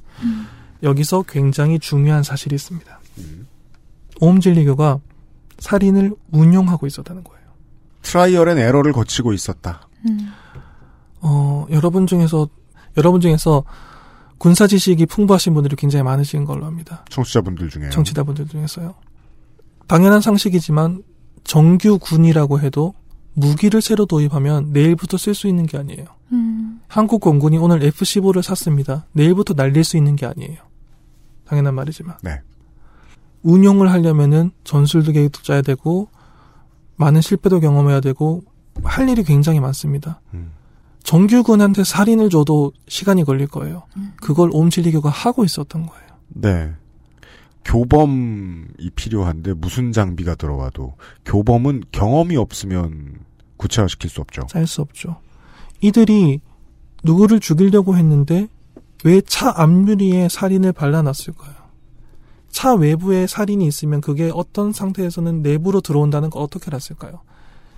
삼각회 명예회장 살인 미수 사건에서 안 거예요. 음. 아. 외부에 살인이 있으면 차량의 배기 상황에 따라서는 차량 안으로 들어온다는 걸 알았기 때문에 이걸 역이용하면 되겠구나라고 생각해서 실제로 이 변호사가 사용하던 차량을 구해서 실험을 합니다. 아. 이차 구조에서는 어디에 있으면은 이게 내부로 들어오는지. 네. 에어컨을 열고 있지 않은 상태여도 그 워셔액을 뿌려가면서 앞유리창을 닦으면 워셔액 냄새가 곧 들어오죠. 음. 예, 창문을 닫고 있는 상태에서도. 이 차의 구조상 외기가 어떤 식으로 들어오고 그러면은 여기 어디에 놓으면은 이게 살인을 흡수하는지를 알고 실제로 차를 구해서 실험을 해요. 그만큼 치밀하게 준비했습니다. 경험을 쌓고 있었다. 예. 화학 무기를 운용할 경험을 쌓고 있었다는 거죠. 자동 소총 밀주 사건. 1994년 6월. 그 다음에 뭐, 막간을 이용해서 자동 소총도 한번 만들어 보려고 하죠. 자동 소총. 94년 6월이요. 와. 러시, 헬리콥터도 사고. 러시아 루트가 굉장히 중요했어요. 옴진리교는 이 루트를 통해서 총기 제조 기술을 익혀서 소총을 대량으로 생산한다는 계획을 세웁니다. 러시아에서 사면 AK-47입니다. 실제로 러시아에서 실탄을 구입한 뒤에 분해해서 설계도를 제작하려고 했으며 일부 부품을 반입하기도 했어요. 목표는 천 정이었는데 본격적인 제조를 하기 전에 교단이 괴멸됩니다. 다행히. 음. 아, 교단이 안 좋아져요. 그래서 이 계획은 숲으로 돌아가고 근데 1995년 1월 1일에 시험 제작 소총 한정을 완성하긴 한 걸로 알고 있어요. 프로토타입을 내놨다. 이게 무서운 거죠. 무서운 거죠. 네. 화학 무기를 이 정도로 운영하고 있는데 소총을 대량으로 생산했으면 끔찍하죠. 아. 네. 그러니까 국방력을 갖춘 거예요. 슬슬. 거의 이 다음에 상당히 큰 비극이 하나 발생하죠. 마츠모토 살인 사건. 1994년 6월 27일 지하철 살인 사건을 알고 계신 분들 중에서는 이게 이제 평시에 일본에서 발생한 대도시에서 발생한 가장 큰 살인 테러다라고 알고 계신 분들도 계시고 아니다 마츠모토에서 똑같은 사건이 더 있었다라고 그런 논쟁이 있는 걸로 알고 있어요. 음. 마츠모토시라는 곳에서 실제로 살인가스 살포한 사건이 있었습니다. 마츠모토시는요 나가노현에 있고 현재 인구 24만 명 정도입니다. 마츠모토 성 등으로 유명한 관광지이고 나가노현에서 손꼽히는 번화한 도시입니다. 네. 나가노현이라고 하면 관광지를 제외하고는 한국인들이 잘 모르는 좀 그렇죠. 예, 외진 동네. 예. 그런데 이 도시에서 1994년 6월 27일에 평시에 민간인을 상대로 살인이 살포돼 민간인 다수가 사망하는 사건이 최초로 발생합니다. 그러니까 95년 사건 1년 전에 있었던 거네요. 예, 있었어요. 옴질리거 사건 전반에 걸쳐서 일관되게 지적할 수 있는 말인데 이 마츠모토 살인 사건도 범행 동기는 황당할 정도로 사소합니다. 왜였죠? 옴질리교는 마츠모토 씨의 교단 지부를 건설하고 식품 공장을 세울 계획이 있었어요. 이미 이 시작부터가 살인으로 끝날 스토리는 아닌 것 같은데요. 전혀 아니죠. 음. 교단 그 부동산을 확보하려는 거였어요. 그니까 말이에요. 주민들과 대립이 심해집니다. 주민들이 옴질리교가 여기에 들어오는 것을 막겠다라고 해서 반발을 해서 거기 부딪혀요. 양측의 대립이 소송으로 이어지죠. 나가노 지방재판소 마츠모토 지부가 이 재판을 담당하고 있었는데 재판 상황이 교단에게 불리하게 돌아가요. 땅을 좀 더 잃어야 되겠다. 원래 계획했던 것보다 좀 줄여야겠다는 식으로 불리하게 돌아가니까 여기까지는 그냥 흔한 흐름이죠. 어떤 종교 교단이 여기에 들어가서 공장을 네. 세우고 음. 교단 시설을 세우고 들어가려고 했는데 주민들이 반발해서 소송을 했고 좀 불리하게 돌아갔기 때문에 살인을 쓰자라고 결정을 해요. 음. 와. 음. 그냥 다 죽이라는. 재판관 관사 주변에 살인을 살포해서 재판관을 살해하고 주민들도 살해하면서 동시에 새롭게 개발한 살인 분무 차량의 성능도 실험해보자. 음, 1994년 6월 27일 22시 30분경에 나가노 지방재판소 마츠모토 지부 관사 주변의 주택가 주차장에서 옴진리교 교단의 트럭이 살인을 살포하기 시작합니다. 음. 살인은 인근 주택으로 퍼져나가서 집에서 평범하게 저녁 시간을 보내고 있던 시민 7명이 몇 시간 안에 사망하고 660명이 부상을 입습니다. 그리고 부상자 중에 한 명이 2008년에 중상자였는데 사건 이후 쭉 의식을 회복하지 못하다가 2008년에 사망합니다. 그래서 현재 공식 카운트로는 이 사건으로 인한 사망자는 8명입니다. 자, 이게 문제가 무엇일지 예상이 안 되진 않습니다. 누가 CCTV도 없던 90년대에 예. 도로에도 CCTV가 없어서 도로 상황을 체크하는 거는 이제 경찰 자료로도 많이 쓰이지 않습니까? 그런 게 없던 시절에 어떤 신원을 알 수 없는 차량이 와서 색깔과 냄새가 없는 기체를 뿌리고 갔습니다. 음. 범인을 잡는 일은 어렵죠. 그러면 경찰이 누구를 의심할까요? 첫 번째 신고자를 의심하죠. 첫 번째 신고자가 용의선상에 올라요. 어. 너무 기이한 사건이니까 자기들도 매뉴얼이 없으니까. 음. 심지어 압수수색도 합니다. 네. 뭐 안에서 농약이 발견됐다 어쩌고 저쩌고 이런 게 있었는데 그냥 멀쩡한 사람 한 명을 용의선상에 놓고 계속 수사를 해요. 음. 여기서 경찰의 큰 실수가 있었죠. 두 번째 일본 사회 실수가 나옵니다. 수사 과정이 언론에 공개돼요. 음. 새어나가요. 언론이 대대적으로 보도를 합니다. 음. 아. 일본 사회는 처음에는 거의 이 사람의 사건처럼 알고 있었어요. 음. 굉장히 큰 오보였어요. 그러니까 그렇게 되면 이제 경찰이 틀리면 안 되니까. 틀리면 안 되니까. 음, 이 사람은 범인이어야 하는 거죠. 예. 교단을 안심시켰네요. 경찰과 미디어가. 이게 언제 혐의가 풀리냐면 지하철 살인 사건 이후에 겨우 풀려요. 음. 그래서 경찰에 그런 피해를 입었던 이 첫 번째 신고자는 지금은 옴진리교랑 미디어 literacy 관련 강연과 저술가로 활동하고 있어요. 자신의 경험을 살려서. 참고로 2008년에 사망한 중상자는 이분의 아내입니다. 음, 미디어 literacy 관련 강연은 미디어 literacy로 인해서 이 정도로 큰 손해를 봐본 사람에게 듣는 게 좋긴 하겠습니다. 그렇죠. 네. 이보다 더 적임자가 없죠. 음. 현역 신자 고문 살해 사건. 1994년 7월 10일. 그전엔 고문까지는 없었는데요. 예. 이게 후지산 부근의 교단 시설에서 대량으로 화학 무기를 생산하고 있었어요. 신자들이 당연히 건강 이상이 생기기 시작하죠. 음. 이걸 어떻게 했죠? 외부에서 공격을 받고 있다라고 음. 프로파간다를 썼습니다. 네, 계속 그 방법을 쓰고 있네요. 희생양이 필요하죠. 아. 음. 교단 시설의 수돗물에서 화학 물질이 검출되자 그것을 담당하고 있던 신자를 교단 내부의 스파이를 찾는다는 명목으로 고문을 합니다.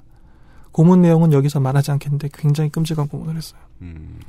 근데 참 이런 게, 음, 슬픈 게, 신흥종교에서 내부의 사람이 희생될 때 이런 경우가 굉장히 많은데, 이 고문을 당한 신자는 신앙심이 굉장히 깊은 사람이었어요.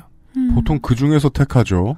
마지막으로 어떤 말을 했냐라고 하면은, 기록이 남아 있는 것 중에서, 교단이 굉장히 랭크가 높은 간부한테, 당신 클래스가 되면은 사람의 마음을 읽을 수 있지 않느냐, 내 마음을 읽어라라고 말을 했다고 나와요. 아. 고문을 당하는 도중에. 끝까지 믿었던 거예요. 음. 그런데 마츠모토 치즈는 처음부터 고문을 시작한 순간부터 고문하면 몸에 상처가 남잖아요. 음. 이 상태로 살려둘 생각이 처음부터 없었어요. 살해하고 시신은 소각합니다. 음. 그리고 이, 이게 1994년 7월 10일에 발생한 일입니다. 네. 그, 공포로 인해 이루어진 커뮤니티는 이런 일이 생길 때 사람들 앞에서 드러내놓고 사람을 해하는 것이 그 공포에 의해서도 그렇고 내부의 결속력을 다져주는 효과가 늘 있다고 전해지지요. 예. 예.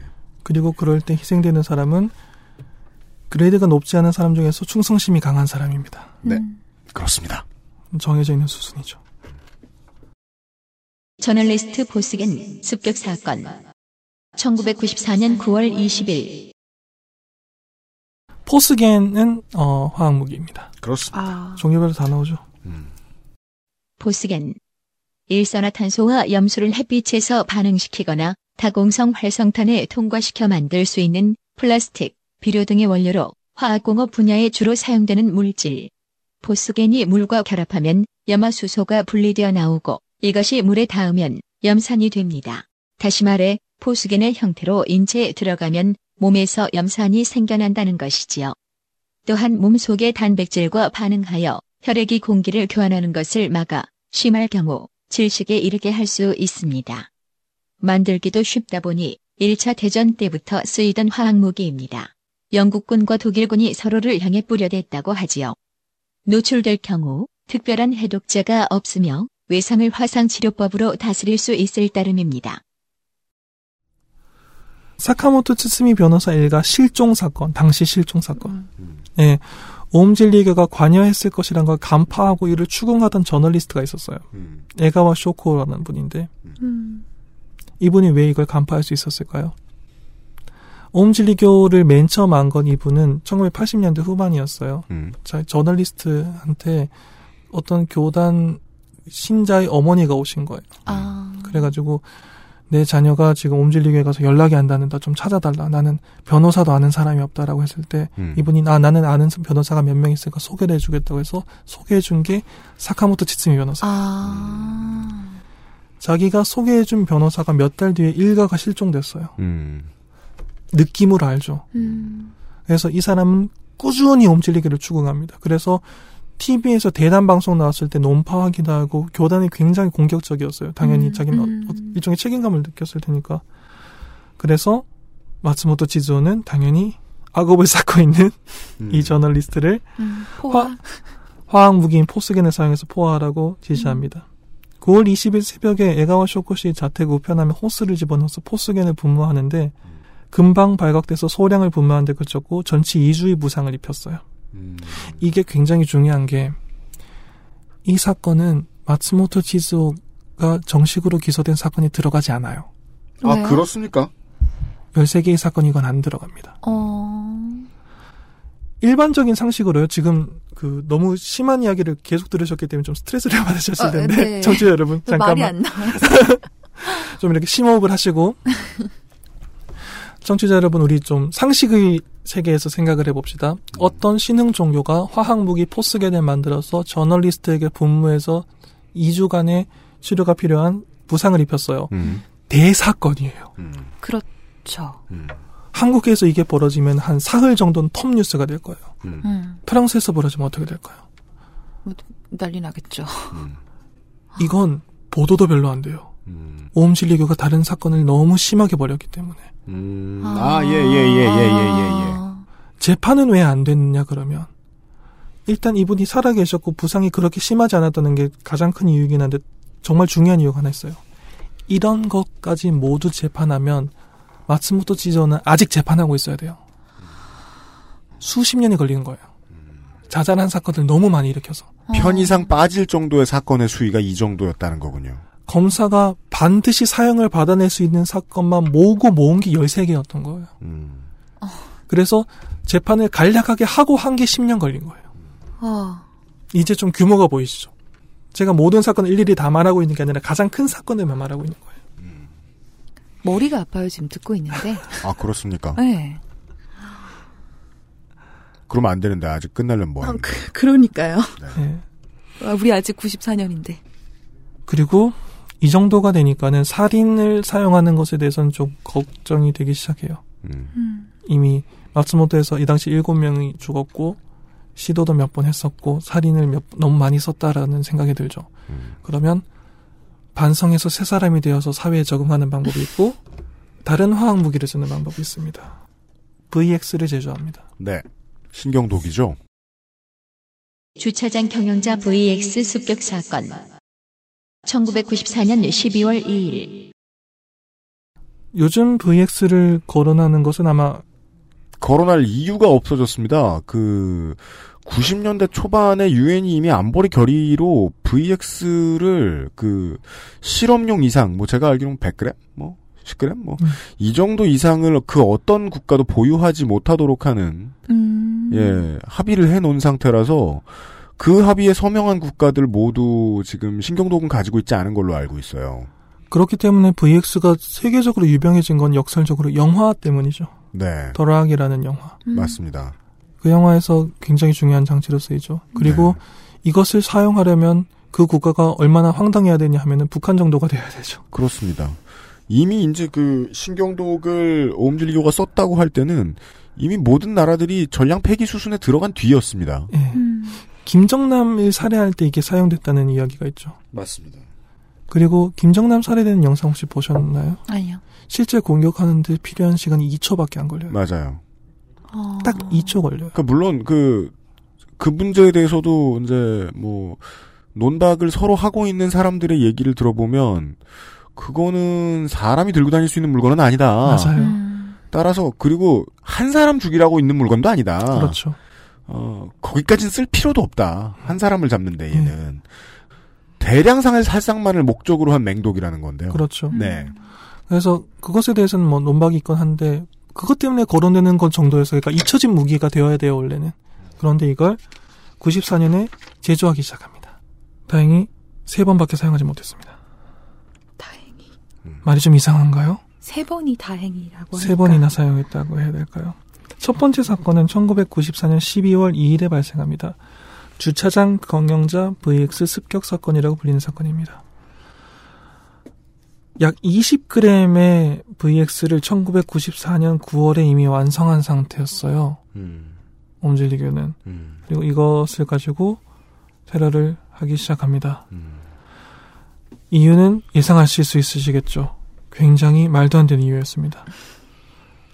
오음진리교에 거액을 기부를 강요받은 지인이 네. 교단에서 탈출해서 나를 좀 보호해달라고 이 주차장 경영자한테 찾아와요. 네. 82살이었던 주차장 경영자가 뭐 지인이 도망 나왔다는데 음. 숨겨주고 묵을 곳을 마련해주고 변호사 비용을 대주고 이런 식으로 지원을 해줍니다. 음. 그래서 옴질리교가 이 주차장 경영자에게 찾아와서 우리 신자를 돌려달라고 말하는데 웃기지 말아라고 해서 돌려보내요. 음. 그렇게 교단과 대립을 합니다.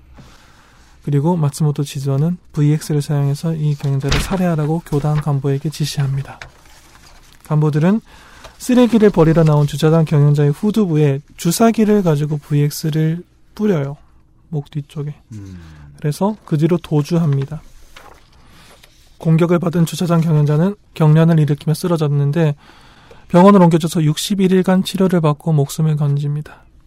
자, 그 신경독도 완성된 단계는 아니었다는 걸 뜻하네요. 음. 그렇죠. 그리고 당시에는 아무도 이게 VX 공격이라고 생각하지 않았어요. 사실은 의사도 관련된 사례를 본 적이 있어야 의심을 하든지 말든지 하죠. 예, 그리고 아마 이성에서 평시에 도쿄에서 누가 82살의 노인이 쓰러졌는데 VX 테러일 거야 라고 말했으면은 그게 과대망상 소리 들었겠죠. 그렇습니다. 그렇겠죠. 상식이 틀이란 게 이렇게 무섭죠. 음. 그냥 노인이 경련을 일으켜서 쓰러졌구나라고 열심히 치료했더니만은 목숨을 건진 거였어요. 이게 첫 번째 테러입니다. 그리고 시일을 별로 두지 않고 1994년 12월 12일에 두 번째 사건이 발생하는데 회사원 VX 살해 사건. 1994년 12월 12일. VX를 사용한 두 번째 사건이고 기록상으로 알려진 VX를 사용해서 세계 최초로 사람을 살해한 사건입니다. 세계 최초요? 알려진 걸로는. 음. 처음에는 살충제로 개발된 VX는 사린가스의 100배가 넘는 독성을 가졌다는 사실이 알려진 뒤부터는 국제사회에서 화학무기로 취급되었습니다. 88년 사담 후세인의 이라크가 쿠르드족 점령지의 중심인 할라부자에 살포했다는 기록, 올 2월 13일 김정남의 암살에 사용되었다는 기록이 있으나 쓰인 물질이 정확히 VX인지는 밝혀지지 않았습니다. 오사카에서 발생해요. 이 피해자는 유도 2단의 자격을 가진 28살의 회사원이었는데 음. 오음질리가가 정체를 숨기고 신자들을 모으기 위해서 만들었던 어떤 서클이 있었어요. 거기에 가입한 적이 있었는데 그 외에는 오음질리가와 관계가 없었어요. 네. 음. 그냥 요 정도의 아주 가벼운 접점만 있었어요. 음. 그랬는데 이 당시 옴질리교의 오사카 지부에서 내분이 좀 있었습니다. 음. 뭐 독립적인 세력을 만든다 어쩌고저쩌고 하는 교단 간부들이 이 회사원의 내분을 조장한 인물이라고 별다른 증거 없이 믿어버려요. 공안경찰 스파이라고 믿습니다. 음. 살해 명령을 내요. 그래서 마츠모토 치즈오가 간부들에게 이 회사원을 VX를 사용해서 살해할 것을 명령하고 집을 나서는 회사원 뒤에서 접근해서 뒷목에 VX를 끼얹어서 이때는 즉 사망합니다. 음. 음. 근데 그다지 사실은 증거가 필요하지 않았지 않을까요? 그러니까 음. 내분이 있었고 그것을 잠재우려면 네, 처벌받는 사람이 음. 있으면 되죠. 그렇죠. 공포를 조장하기만 하면 되니까. 아까부터 좀 이렇게 방송을 듣는 것 자체가 좀 스트레스가 되거나 좀 힘드신 분들이 계실지도 몰라요. 사람들이 너무 쉽게 쉽게 죽어나가고 큰 사건들이 너무 연달아서 벌어지니까요. 이때 정말 이즈음의 오음질리교는 폭주라는 말로밖에 표현할 수가 없어요. 네, 음. 그러네요. 그리고 겨우 해가 바뀝니다. 네. 94년에 이렇게 많은 일들이 있었습니다. 요미우리 신문의 특종. 1995년 1월 1일. 일본은 양력 1월 1일이 새해입니다. 그 한국의 음력으로 하는 설을 생각하지 않기 때문에 이날이 새해가 시작되는 날이고 사실상 일본의 가장 큰 명절 중에 하나예요. 음. 온 국가가 이날은 사흘간 쉬고요. 실질적으로 사흘간 쉬고요. 그 기쁜 날이에요. 그렇죠. 네. 한국에 그 신정이라는 게 들어온 것도 사실은 식민지식이었으니까요. 예, 뉴욕이고 굉장히 기쁜 날이에요. 이때는 가족이 모여 있어서 새해를 맞이하는 날이 음. 입니다. 이날 아침에 신문이 배달되는데 요미우리 신문을 구독하고 있던 독자들이 깜짝 놀랄 만한 기사를 읽습니다. 일면에 경찰 당국이 후지산 인근의 옴질리교 교단 시설 부근에서 살인을 생성하는 과정에서 발생하는 잔류 물질을 검출했다는 특종이 보도된 거예요. 몇십만 부 수준이나 주간지급이 아니라 요미우리가 보도를 했다. 파미부스 1위의 신문이 보도를 한 겁니다. 음. 이게 굉장히 중요한 게 지금 누구 길 가는 사람한테 도쿄에서 길 가는 사람한테 옴질리교라고 하면 살인이라고 이야기할까요? 음. 음. 살인 그럼 옴질리교 나올 겁니다. 연결이 되어 있죠. 이 당시엔 전혀 연결이 안돼 있었어요. 음. 옴질리교도 조심을 했고요. 음. 1995년 1월 1일 특종으로 일본인들이 일본이 옴질리교라는 신흥 종교와 살인이라는 화학 무기를 링크한 거예요. 음. 연결지어서 생각하기 시작한 겁니다. 이 사람들이 정말로 살인을 만들고 있는 것 아닌가? 언론이 제대로 움직인 케이스였죠. 음. 그래서 옴질리 교는 내부적으로 굉장히 놀라서 살인을 전량 폐기하고 중화시켜서 버려버리고 살인 생산 시설은 없애서 신전으로 위장하라는 명령이 나옵니다. 그리고 이 명령이 지켜져요. 살인 생산 시설은 신전으로 위장해서 없어져 버렸고, 아, 생산 능력이 거의 없어져 버렸고, 이들이 원래 보유하고 있던 살인은 전부 다 중화시켜서 버려버립니다. 이 일에 관련됐던 간부 한 명이 훗날을 위해서 살인의 전 단계인 중간 물질을 보존해 둡니다. 음. 이 중간 물질이라는 게 대형 사- 생산 시설이 있어야지 만들 수 있는데 만드는데 시간이 오래 걸려요. 음. 게다가 이걸 지금 생산 시설도 신전으로 바꾸어 버렸기 때문에 언제 만들 수 있을지도 몰라요. 그런데 요 생- 중간 물질만 있으면 살인은 만들 수 있다는 거예요. 이걸 다른 간부들에게도 비밀로 하고 한 곳에 숨겨둡니다. 음.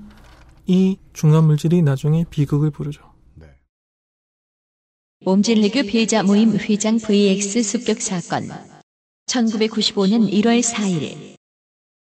지난해 연말부터 하고 있었던 그 살인 작전이 이때 성공을 한 거예요. 근데 무서운 게 없군요. 이게 전국 일간지에 보도된 지 3일 만에. 3일 만에 당시 56세였던 남성 장남이 옴질리교에 출가한 것을 계기로 옴질리교 피해자 모임에 회장이 취임했던 남성을 살해하기로 결정합니다. 이때 나왔던 기록 중에 하나가 음. 마츠모토 치즈오가 완전히 밸런스를 잊어버렸, 잃어버렸다라는 생각을 할 수밖에 없는 게 교단에 반대하는 사람 100명 정도 사라지면 아무도 말을 하지 않을 거다라고 이야기를 해요. 공포로 누를 수 있다고 생각한 거예요. 아. 문자 그대로 테러예요. 공포로 진두르면 옴질리교에 반대하는 말을 하면 여기서 죽고 저기서 죽고 해버리면은 음. 아무도 말을 안 하게 되겠지. 라는 잘못된 판단이 여기에서도 나온 거죠.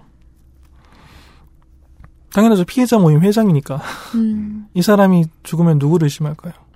당연히 오음진리교를 의심하겠죠. 그것까지도 생각이 안 된 거예요. 어. 1월, 네. 근데 그것도 그럴 것이 네. 계속됐던 그런 시도 공격에도 경찰이 확실하게 오음진리교를 수사한다거나 좁혀오지 않았으니까 그러니까 가장- 그게 가능했던 거 아니에요? 가장 중요한 지적이에요. 맞아요. 경, 그러네요. 경찰은 할 말이 없어요. 음. 이 사건에 대해서는 정말로 이렇게 많은 의심 사례들이 나왔는데 나왔는데도 불구하고 캐치를 못하고 있었던 거죠. 1월 4일 아침에 자택을 나오는 피해자 모임 회장 뒤에서 교단 간부들이 접근해서 후두부에 VX를 끼얹습니다. 이 사실을 눈치채지 못하고 공격을 받았다는 걸 눈치채지 못하고 집으로 돌아간 뒤에 격리한 증세를 보이기 시작해요. 이 회장이. 음. 69일간의 치료 끝- 끝에 겨우 목숨을 건집니다. 결국 오음진리교는 VX를 사용해서 세 건의 테러를 벌이고 한 명이 사망하고 두 명이 목숨을 건졌습니다. 음. 이게 1월 4일이 있었고요. 1월 17일에 다른 방향으로 놀라운 일이 벌어졌죠. 여러분 고베 대지진 기억나시나요? 네. 그게 이 타이밍이었어요. 음. 한신 아화지 대지진 1995년 1월 17일 일본에선 한시 나와지 대지진이라고 합니다. 음. 지명입니다. 한국에서 고베 대지진이라고 하는 이름으로 널리 알려진 1990년대 일본이 경험한 가장 강력한 지진이 1995년 1월 17일 새벽 5시 46분에 발생합니다. 이 사건으로 6,435명이 사망하고 43,792명이 부상을 입습니다. 이 사건 자체는 옴질리교랑 전혀 상관이 없어요. 그렇죠. 지금 왜 이야기를 꺼내지라고 생각하시겠죠. 네. 이 타이밍이 굉장히 중요했어요. 음. 95년 1월 1일에 웬만하면 안 좋은 소식 안 전하는 신문이 일면 톱으로 신흥 종교 이야기를 꺼냈어요. 음. 온 사회가 옴질리교에 주목하고 있었죠. 언제 경찰이 제대로 수사를 들어오나 들어오나 전전긍긍하고 있는데 한신 나와지 대지진이 발생한 거예요. 음. 교단 관계자들 특히 마스모토 치즈오가 수사가 늦어지고 있다는 느낌을 받아요. 국가 재난 사태가 발생하니까 음. 경찰이 검찰이 정부가 나를 수사를 못하는구나라는 느낌을 받아요. 음. 음. 이 느낌이 훗날 비극으로 이어집니다. 네. 달이 바뀌어서 1995년 2월 28일이 됩니다. 그리고 공증인 사무소 사무장 감금치사 사건 1995년 2월 28일 제가 아까부터 27명을 죽게 만들었다라고 했을 텐데 네. 살해한 게 26명이고 감금치사가 한 명 있기 때문이에요. 음. 피해자가 된 공증인 사무소 사무장의 여동생은 1993년 10월에 오음진리교를 믿기 시작해서 이미 수천만 엔을 기부를 했어요. 음. 부족하죠. 교단 입장에서. 자산가 집안이었기 때문에 이 사람 앞으로 되어 있는 부동산이 당시 가치로 한 2억 7천만 엔 정도? 20년 전인데 2억 5천만 원이 넘는다. 네, 2억 네. 7천만 엔 정도의 부동산을 가지고 있었는데 이걸 전부 다 기부하라고 강요를 하고 있었어요. 음. 이 강요를 이기지 못한 여동생이 교단에서 탈출해서 오빠인 공증인 사무소 사무장의 보호를 받고 있었습니다. 음. 사무장을 후지산 부근의 교단 시설로 납치해서 감금하고 여동생이 어디 있는지 자백하게 하려고 마취약을 투여합니다. 음. 이 과정에서 마취약 과다 투여로 3월 1일에 이 사무장이 사망해요. 음. 이게 결정적인 트리거가 됩니다. 아.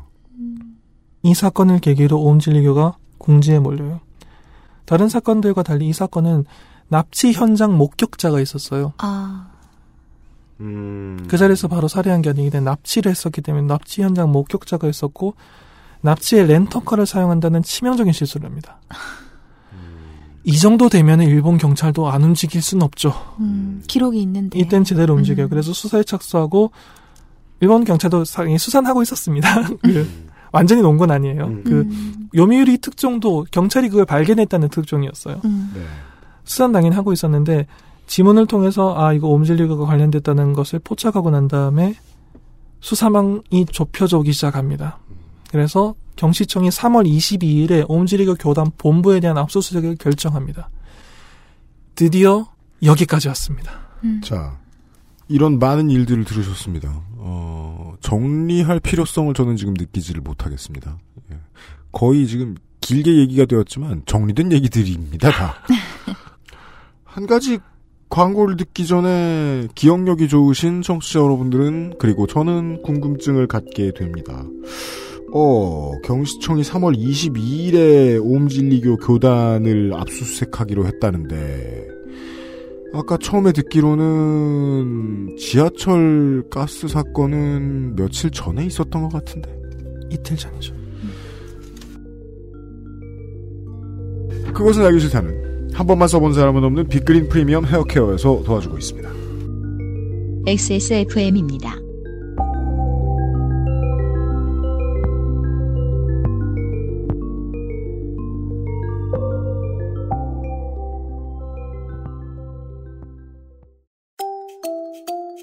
두피도 피부니까.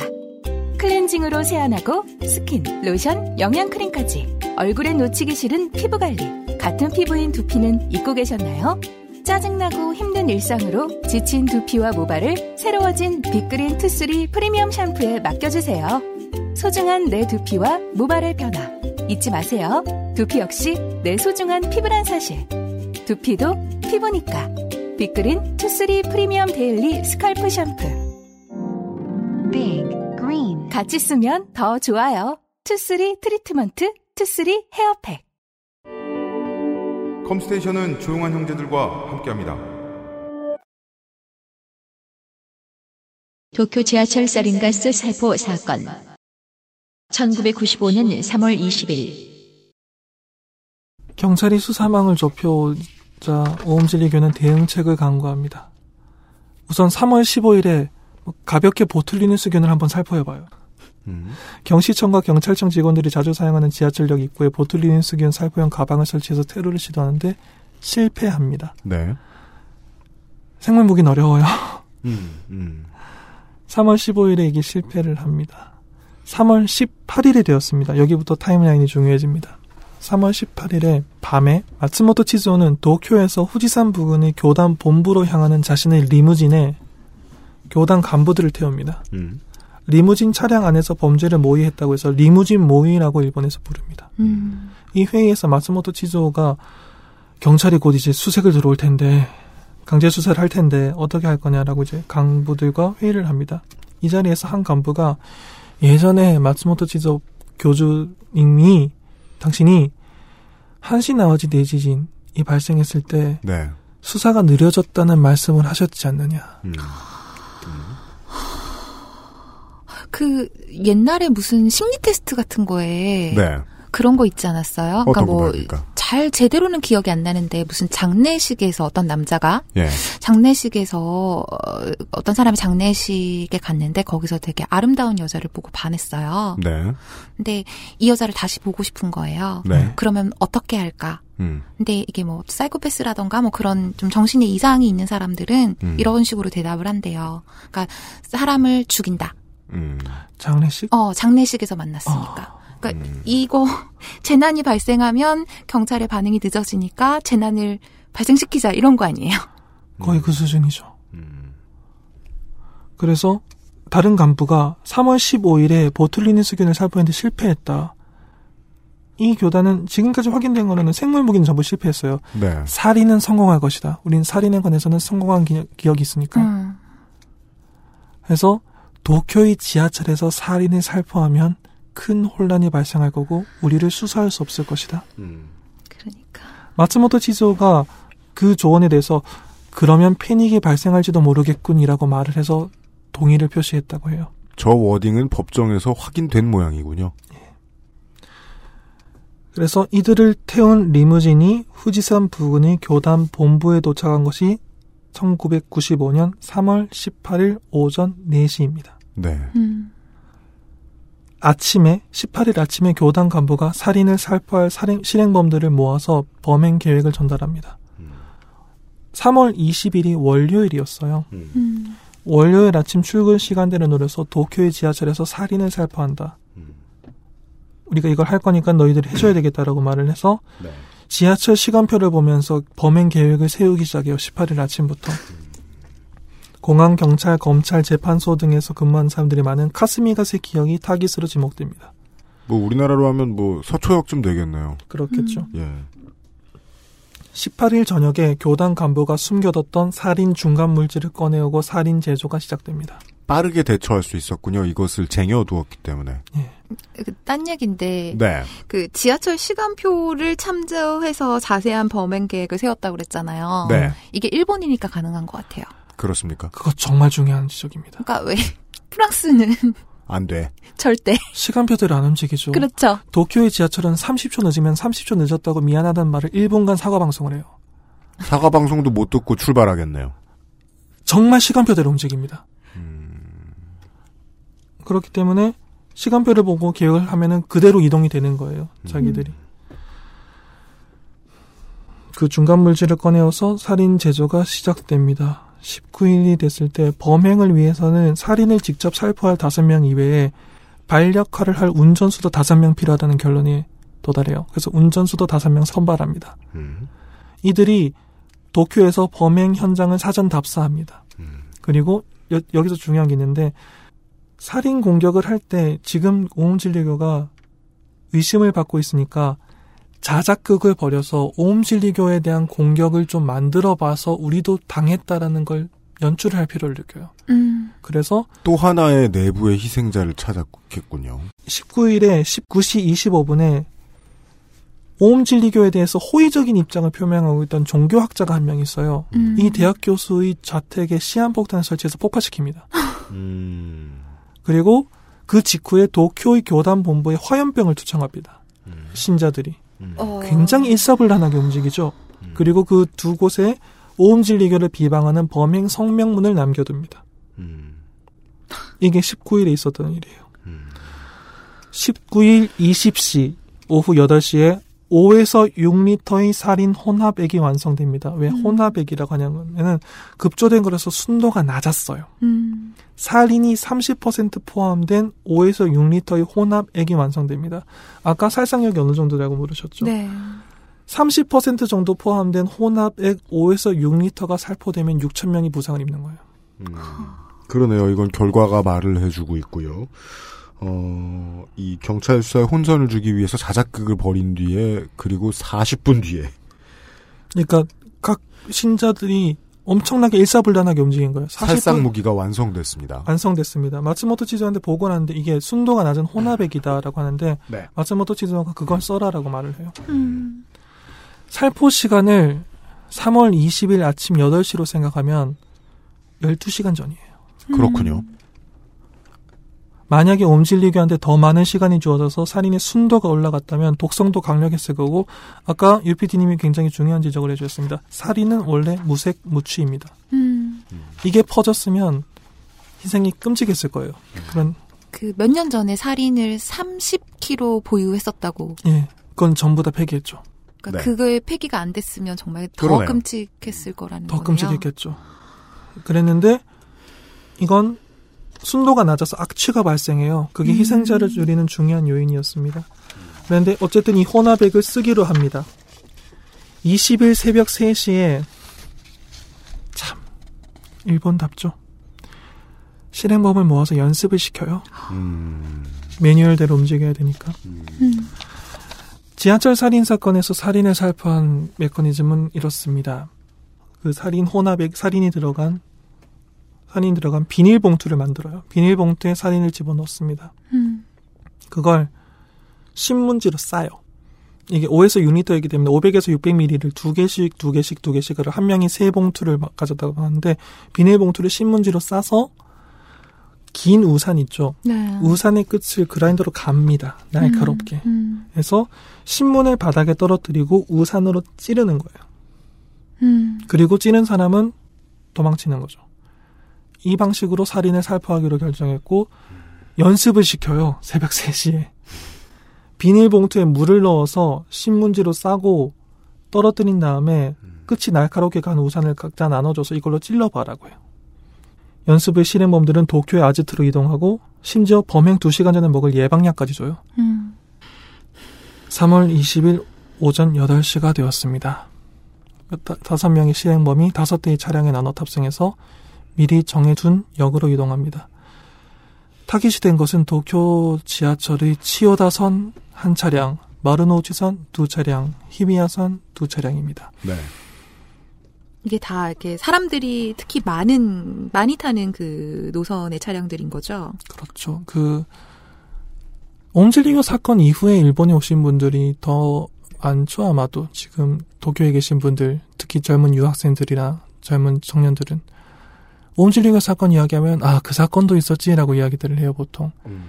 그래서 그 사건에 대해서 세부적인 사항을 이야기하다가 이 노선 이야기가 나오면 모두 얼굴이 굳어요. 음. 지금 일본에서 이 방송을 들으시는 분들도 아마 자세한 정보를 모르셨다면 지금 깜짝 놀라셨을 겁니다. 음. 도쿄, 도쿄 주변에서 학생이든 직장인이든 뭘 하든 그 주변에 사는 사람들에게 이 세 노선은 오늘 탔거나 내일 탈 노선이에요. 음. 남일이 아닌 거예요. 음. 내가 탈 지하철이에요. 네. 그 다섯 차량에 실행범들이 탑승합니다. 연습한 대로 신문으로 싼 살인을 바닥에 떨어뜨려서 우산으로 찌르고 본인들은 탈출합니다. 승객과 살인이 살포된 줄도 모르고 이 비닐봉투를 제거하려다 순직한 직원 2명을 포함해서 13명이 사망하고 약 6,300명이 중경상을 입습니다. 여러분이 들으신 속보는 이겁니다. 그렇습니다. 이게 참 안타깝죠. 이 사건 몇 시간 뒤에 경찰의 팀과 특수팀과 자위대까지 동원되는데 그때 보면 방호복을 입고 있어요. 네. 화학 전염 방호복을 입고 있어요. 무슨 우주복 같은 걸 입고 있어요. 그렇죠. 음. 그런데 순직한 이 두 명은 그런 게 어디 있습니까? 그냥 치우러 갔다가 예. 돌아가신 거죠. 한 명이라도 더 살리겠다고 치우러 갔다가 순직하신 거죠. 그리고 돌아가신 분들도 물론이지만 중상자가 많이 발생했는데 2015년에 20년이 지난 뒤에 일본에서 다큐멘터리를 하나 제작했는데 이때 이제 이 당시에 중상을 입으신 분의 영상이 나오는데요. 20년째 호흡이 가쁜 상태예요. 스스로 그 눈은 안 보이는 상태고 음. 굉장히 안타까운 영상이 한번 반영된 적이 있는데 중상자들도 많이 발생했습니다. 당연히 도쿄는 대혼란에 빠지죠. 이 뒤의 사정들은 여러분도 알고 계십니다. 아마 그 영상을 보신 기억이 있을 거예요. 지하철역 앞에 경찰차들이 가득 있고 네. 사람들이 실려 나오고 도쿄는 살인 해독제 보유량이 별로 많지 않았어요. 이걸 대비할 리가 없잖아요. 그렇죠. 있었다는 게 신기합니다. 어떤 식의 대응이 필요했냐면은 서일본, 오사카나 이런 서일본에서 병원, 제약회사들이 갖고 있는 살인 해독제를 신칸센으로 가져와요. 음. 정상적인 유통 루트가 없으니까 그럴 시간이 없으니까는 막 전화를 돌리는 거죠. 우리 지금 빨리 이거 필요하다. 뭐 음. 어찌됐든 보내라 그래서 심부름을 하는 사람이 신칸센을 타고 가서 받아올 정도였어요. 아하, 예. 어떻게든지 공수해 와서 살려야 되니까. 이게 여러분이 알고 계신 도쿄 지하철 살인 사건이 발생하기까지의 과정이었습니다. 네. 여기서 일본 정부가 드디어 정신을 차립니다. 일본 경시청은 옴질리교의 희망을 과는 전혀 다르게 이틀 뒤인 3월 22일에 강제 수사에 들어갑니다. 그리고 이날부터 교단 간부들을 체포하기 시작해요. 당시 전국 각지 옴질리교 시설을 진입하기 위해서 경찰 2,500명이 동원됐고 특히 후지산 부근의 총본부는 천 수백 명이 동원됩니다. 이때 입은 방호복들도 굉장히 그러니까 화학 공격이 오면은 그걸 진압하겠다는 각오를 하고 진입한 거였어요. 그리고 겨우 두 달 뒤인 5월 16일에 교즈 마츠모토 치즈오가 후지산 부근 총본부에서 체포됩니다. 그런데 이렇게까지 나를 맞서놓으면은 100명이든 몇 명이든 죽여버리겠다고 했던 이 교주가 1층과 2층 사이 계단 천장 부분에 만든 은신처에 숨어 있었어요. 음. 침낭과 현금 약 960만 엔을 들고 있었다고 해요. 지금까지 꽤 충격적인 사건을 들으셨을 텐데 청취자 여러분이 어떤 점에서 안타깝게 생각하셨는지는 잘 모르겠습니다. 제가 이걸 준비하면서 안타까웠던 건 지하철 살인 사건만을 보면요. 이 사건이 구체적인 행동 계획은 지금까지 우리가 재판 등으로 밝혀진 사실만 종합해보면 사건 발생 이틀 전에 계획이 수립된 거예요. 타임라인을 따라가자면은 지하철에 살인을 살포한다는 계획을 세운 리무진 차량이 교단 본부에 도착한 것이 95년 3월 18일 새벽 4시. 살인이 실제로 살포된 것이 20일 8시. 52시간이에요. 네. 이 52시간 사이에 옴질리교는 5명의 살포 담당 실행범, 다섯 명의 운전 담당을 선발해서 사전 답사시키고 예행 연습시키고 순도는 낮지만 살인 급조하고 자신들에게 혐의를 뒤집어 씌우려는 반대파의 병행, 범행인 것처럼 자작극을 벌이기 위해서 테러 자작극을 벌이고 그것도 두 건을 벌이고 범행 성명까지 내요. 정작 살인을 살포한 다섯 명은 현장에서 사망하지도 않고 멀쩡히 도피했어요. 이만한 경험이 있었던 거예요. 그쵸. 이렇게까지 살인을 치밀하게 운영할 수 있는 교단이 지난 10년간 일본 사회에서 성장하고 교세를 확장하도록 일본 사회가 속수무책으로 당하고 있었던 거예요. 음. 바로 이 사실 때문에 이걸 막을 책임이 있었던 사람들은 절망에 빠졌고 그들에게 사회의 안전을 맡겼던 사람들이 극심하게 분노했습니다. 그리고 그 분노가 제가 맨 처음에 드렸던 질문이랑 연결이 되어 있죠. 맨 처음에 지난 방송에서 이, 방, 이 오음지리그 에피소드를 처음 이야기했을 때 예. 일본 사회가 22년이 지난 지금도 사형을 없애야 된다 그러면은 아 그럼 음. 마츠모토 치즈오는 이라고 말하는 사람이 있고 음. 공모제 이야기가 나왔을 때 지하철 살인가수 사건 하나 막을 수 있다면 이라고 말하는 사람이 있다라고 했을 때 음. 그들의 의견에 반대하는 분들은 저걸 저기서 꺼내면 어떻게라고 생각하셨을지도 몰라요. 네. 지금 이 사건의 모든 내막을 듣고 여러분 어떻게 생각하십니까? 음흠. 그런 반응이 나오는 걸 조금은 이해할 수 있다고 생각하신다면 오음진리교에서 왜 아직 일본이 벗어나지 못하는지 조금 이해가 되신 거죠. 음. 아직까지도 오음진리교는 일본 사회의 발목을 잡고 있어요.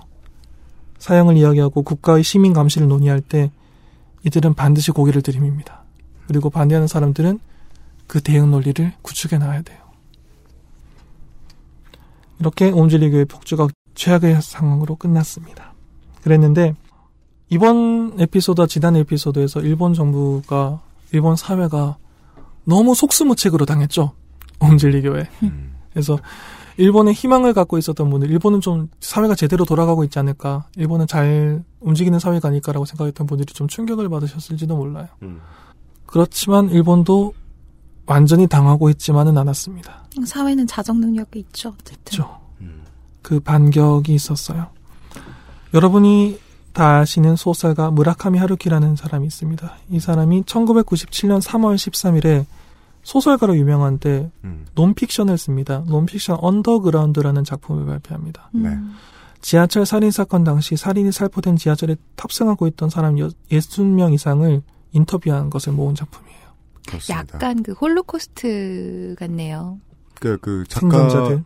작가 음. 입장에서 한번 살펴보자면은 1년이 조금 넘는 제작 기간을 거쳤다고 하는데 집필 기간을 거쳤다고 하는데 예. 그러면은 사건이 나고 재판이 시작되는 시점부터 어, 계속 인터뷰하고 다녔던 거예요. 즉 사건이 생기자마자 계획을 시작한 다음에 계속 글을 썼던 거죠. 그렇죠. 네. 근데 그 책에 음, 지하철에 탑승하지 않았던 사람의 인터뷰가 실려 있습니다.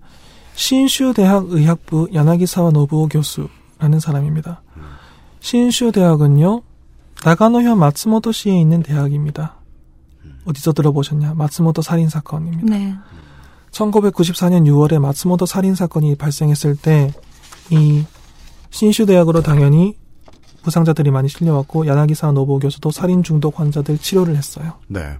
그리고 1년 뒤 1995년 3월 20일에 야나기사 노부 교수의 비서에게 지역 신문 기자가 연락을 해와요. 음. TV에서 무슨 이상한 일이 벌어지고 있다. 도쿄에서 무슨 사건이 발생한 것 같은데 아무래도 마츠모토 살인 사건이랑 좀 비슷한 것 같다. 음. 라고 이야기를 해요. 그래서 야나기사와 노부 교수가 그 연락을 받고 TV를 틉니다. TV에 환자들이 실려 나오는 장면, 여러분도 보셨을 겁니다. 그 장면. 네. 시- 환자들이 실려 나오는 장면을 봐요. 그래서 계속 보고 있는데 눈물이 난다, 앞이 잘 안 보인다, 토한다 이런 증상들을 보여요. 근데 그거는 다른 도구에도 그런 식의 반응을 보이거든요. 네. 계속 보고 있는데 우연히 한 명이 거울을 봤는데 눈동자가 작아져 있다라는 말을 하는 게 TV에 나옵니다. 음. 동공이 축소되는 거죠. 음. 그걸 보고 이 교수가 살인이다라고 알아요. 음. 그게 유기인의 중독 증상이라고 합니다. 그래서 아 이건 살인 공격이다라고 알아서 휘하 있는 의, 의사들을 불러서 그때 TV에 어느 어느 병원에 몇 명이 실려갔다 이런 게 속보로 나오고 있었으니까 환자들이 간 병원에 전화를 걸기 시작합니다. 아, 그리고 팩스를 보내요. 당시 뭐 음. 이메일이 있지. 않습니까? 네. 팩스를 보내기 시작해요. 음. 마츠모토 살인 사건 당시에 우리는 이렇게 대처했고 네. 이걸 고쳤어야 됐고 음. 이거 이거 이것이 치료제로 유용하다는 걸 하루 종일 팩스를 보내기 시작해요. 음. 이 자료가 부상자들을 신속하게 치료하는데 굉장히 크게 공헌을 합니다. 음. 사망자가 이렇게 적었던 데에 중요한 역할을 했을 수 있겠군요. 사실 기적 같은 일이죠. 부상자 숫자에 비해서 사망자 숫자가 상당히 저도 적죠. 그게 좀 이상하다고 생각했습니다. 일본 사회가 치료를 정말 놀라울 정도로 열심히 한 거죠. 음. 그래 이거지. 보입니다. 야나기사 노부 교수가 나중에 이 체크 인터뷰에서 밝힌 게 있어요. 의사들은 누가 먼저 자료를 요구하지 않는 이상 이런 행동을 잘 안 한다고 해요. 당연합니다. 그렇죠.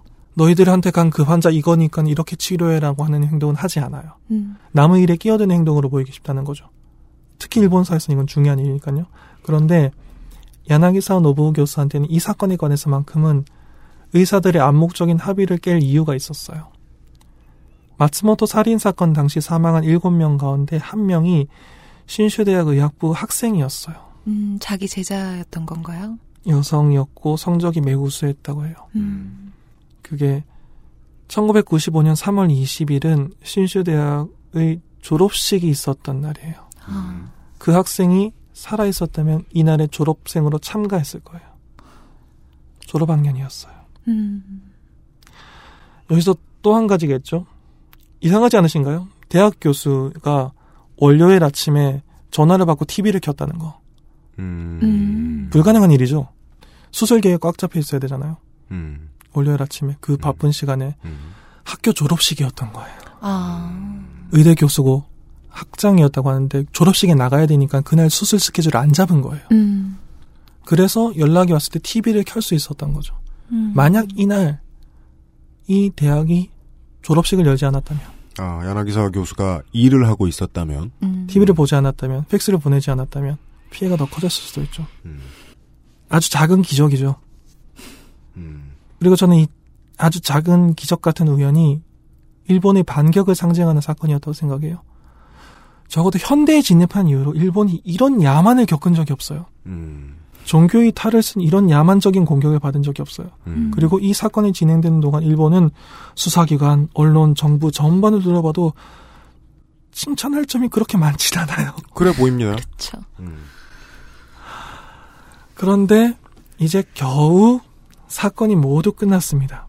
일본 사회도 이게 도저히 가볍게 넘어갈 만한 일이 아니라는 걸 깨달았어요. 음. 그래서 제가 준비한 옴질리에서 하는 이야기가 절반이 여기서 끝납니다. 네. 그리고 우리는 다음 에피소드에서 정신을 차린 일본 사회가 네. 어떻게 반격을 했느냐에 관한 이야기를 다뤄보도록 하겠습니다. 알겠습니다.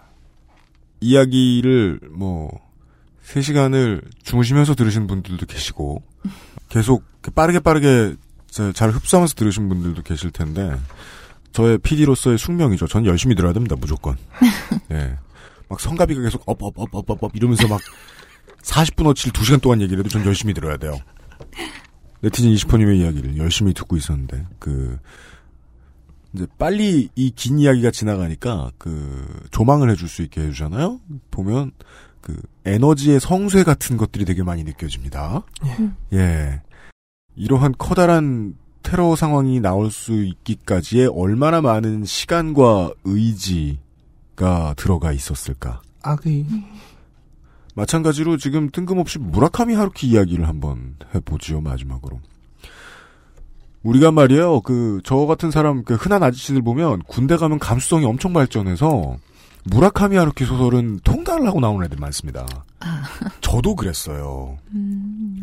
근데 이제 그 역사에 대한 관심이 그다지 없을 때였어서 저는 그 군에 있을 때가 무라카미 하루키의 작품들을 읽어봐도 이게 일본 현대사와 무슨 관련이 있을까를 생각하기가 좀 어려웠어요. 제가 군에 있을 때 봤던 작품들 얘기할 것 같으면 저 Clockwork Orange라든가 음. 당시의 신작이었던 After Dark 같은 작품들 Clockwork Orange를 이제 기점으로 해서 어, 지금 여기서 이야기를 해주셨던 언더그라운드 그리고 2004년의 After Dark 천황이 일선에서 물러선 뒤에 일본 사회를 아주 아주 효과적으로 드러내주고 있는 작품이에요. 사회 표현의 의지를 매우 많이 가지고 있음에도 불구하고 어떻게든 좀 많이 제가 보기 저 같은 독자가 보기엔 잘 숨겼다고 할까요? 음. 애프터 다크는 제가 모르고 봤을 땐 그냥 연애 소설이었어요. 나중에 알고 보니까 올해의 신작인 기사단장 죽이기의 예고편이었어요. 음. 중국 혹은 인류에 대해서 일본이 가지고 있는 부채를 은유하죠. 계속해서. 언더그라운드는 그 중간에 있는 작품입니다. 잠시 현대로 와요. 음. 무라카미 하루키의 취재에 의한 혹은 일본 사회에 대한 이야기들도 작게는 무라카미 하루키 작가 개인이 쌓아왔던 에너지가 작품으로 완성돼서 보여지는 거거든요. 수많은 전 세계의 독자들로 하여금 일본 사람이 바라보는 일본의 현대사에 대한 감흥 있죠. 온 나라 말로 퍼지기가 쉽지가 않아요. 음. 무라카미 하루키는 그걸 하고 있는 거잖아요. 그 에너지를 만들어 놓기 위해서 몇십 년 노력한 거죠. 예. 아, 다음 주 이 시간에 아마 그 얘기를 해주시지 않을까 싶습니다. 네. 네. 다음 주에 뵙겠습니다. 네. 다행히, 어, 돈이 안 떨어진 홍소라 석사는 다음 주까지 한국에 있을 것 같습니다. 네, 맞습니다. 네. 홍소라 석사와 제가 다음 주에, 어, 네티즌 20분님을 모시고 다시 여러분들 찾아뵙도록 하겠습니다.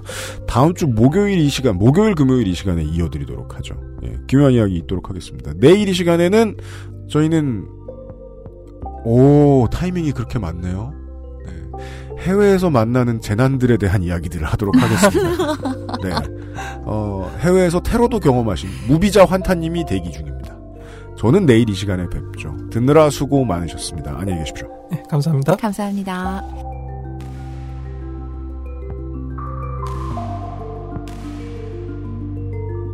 XSFM입니다. I D W K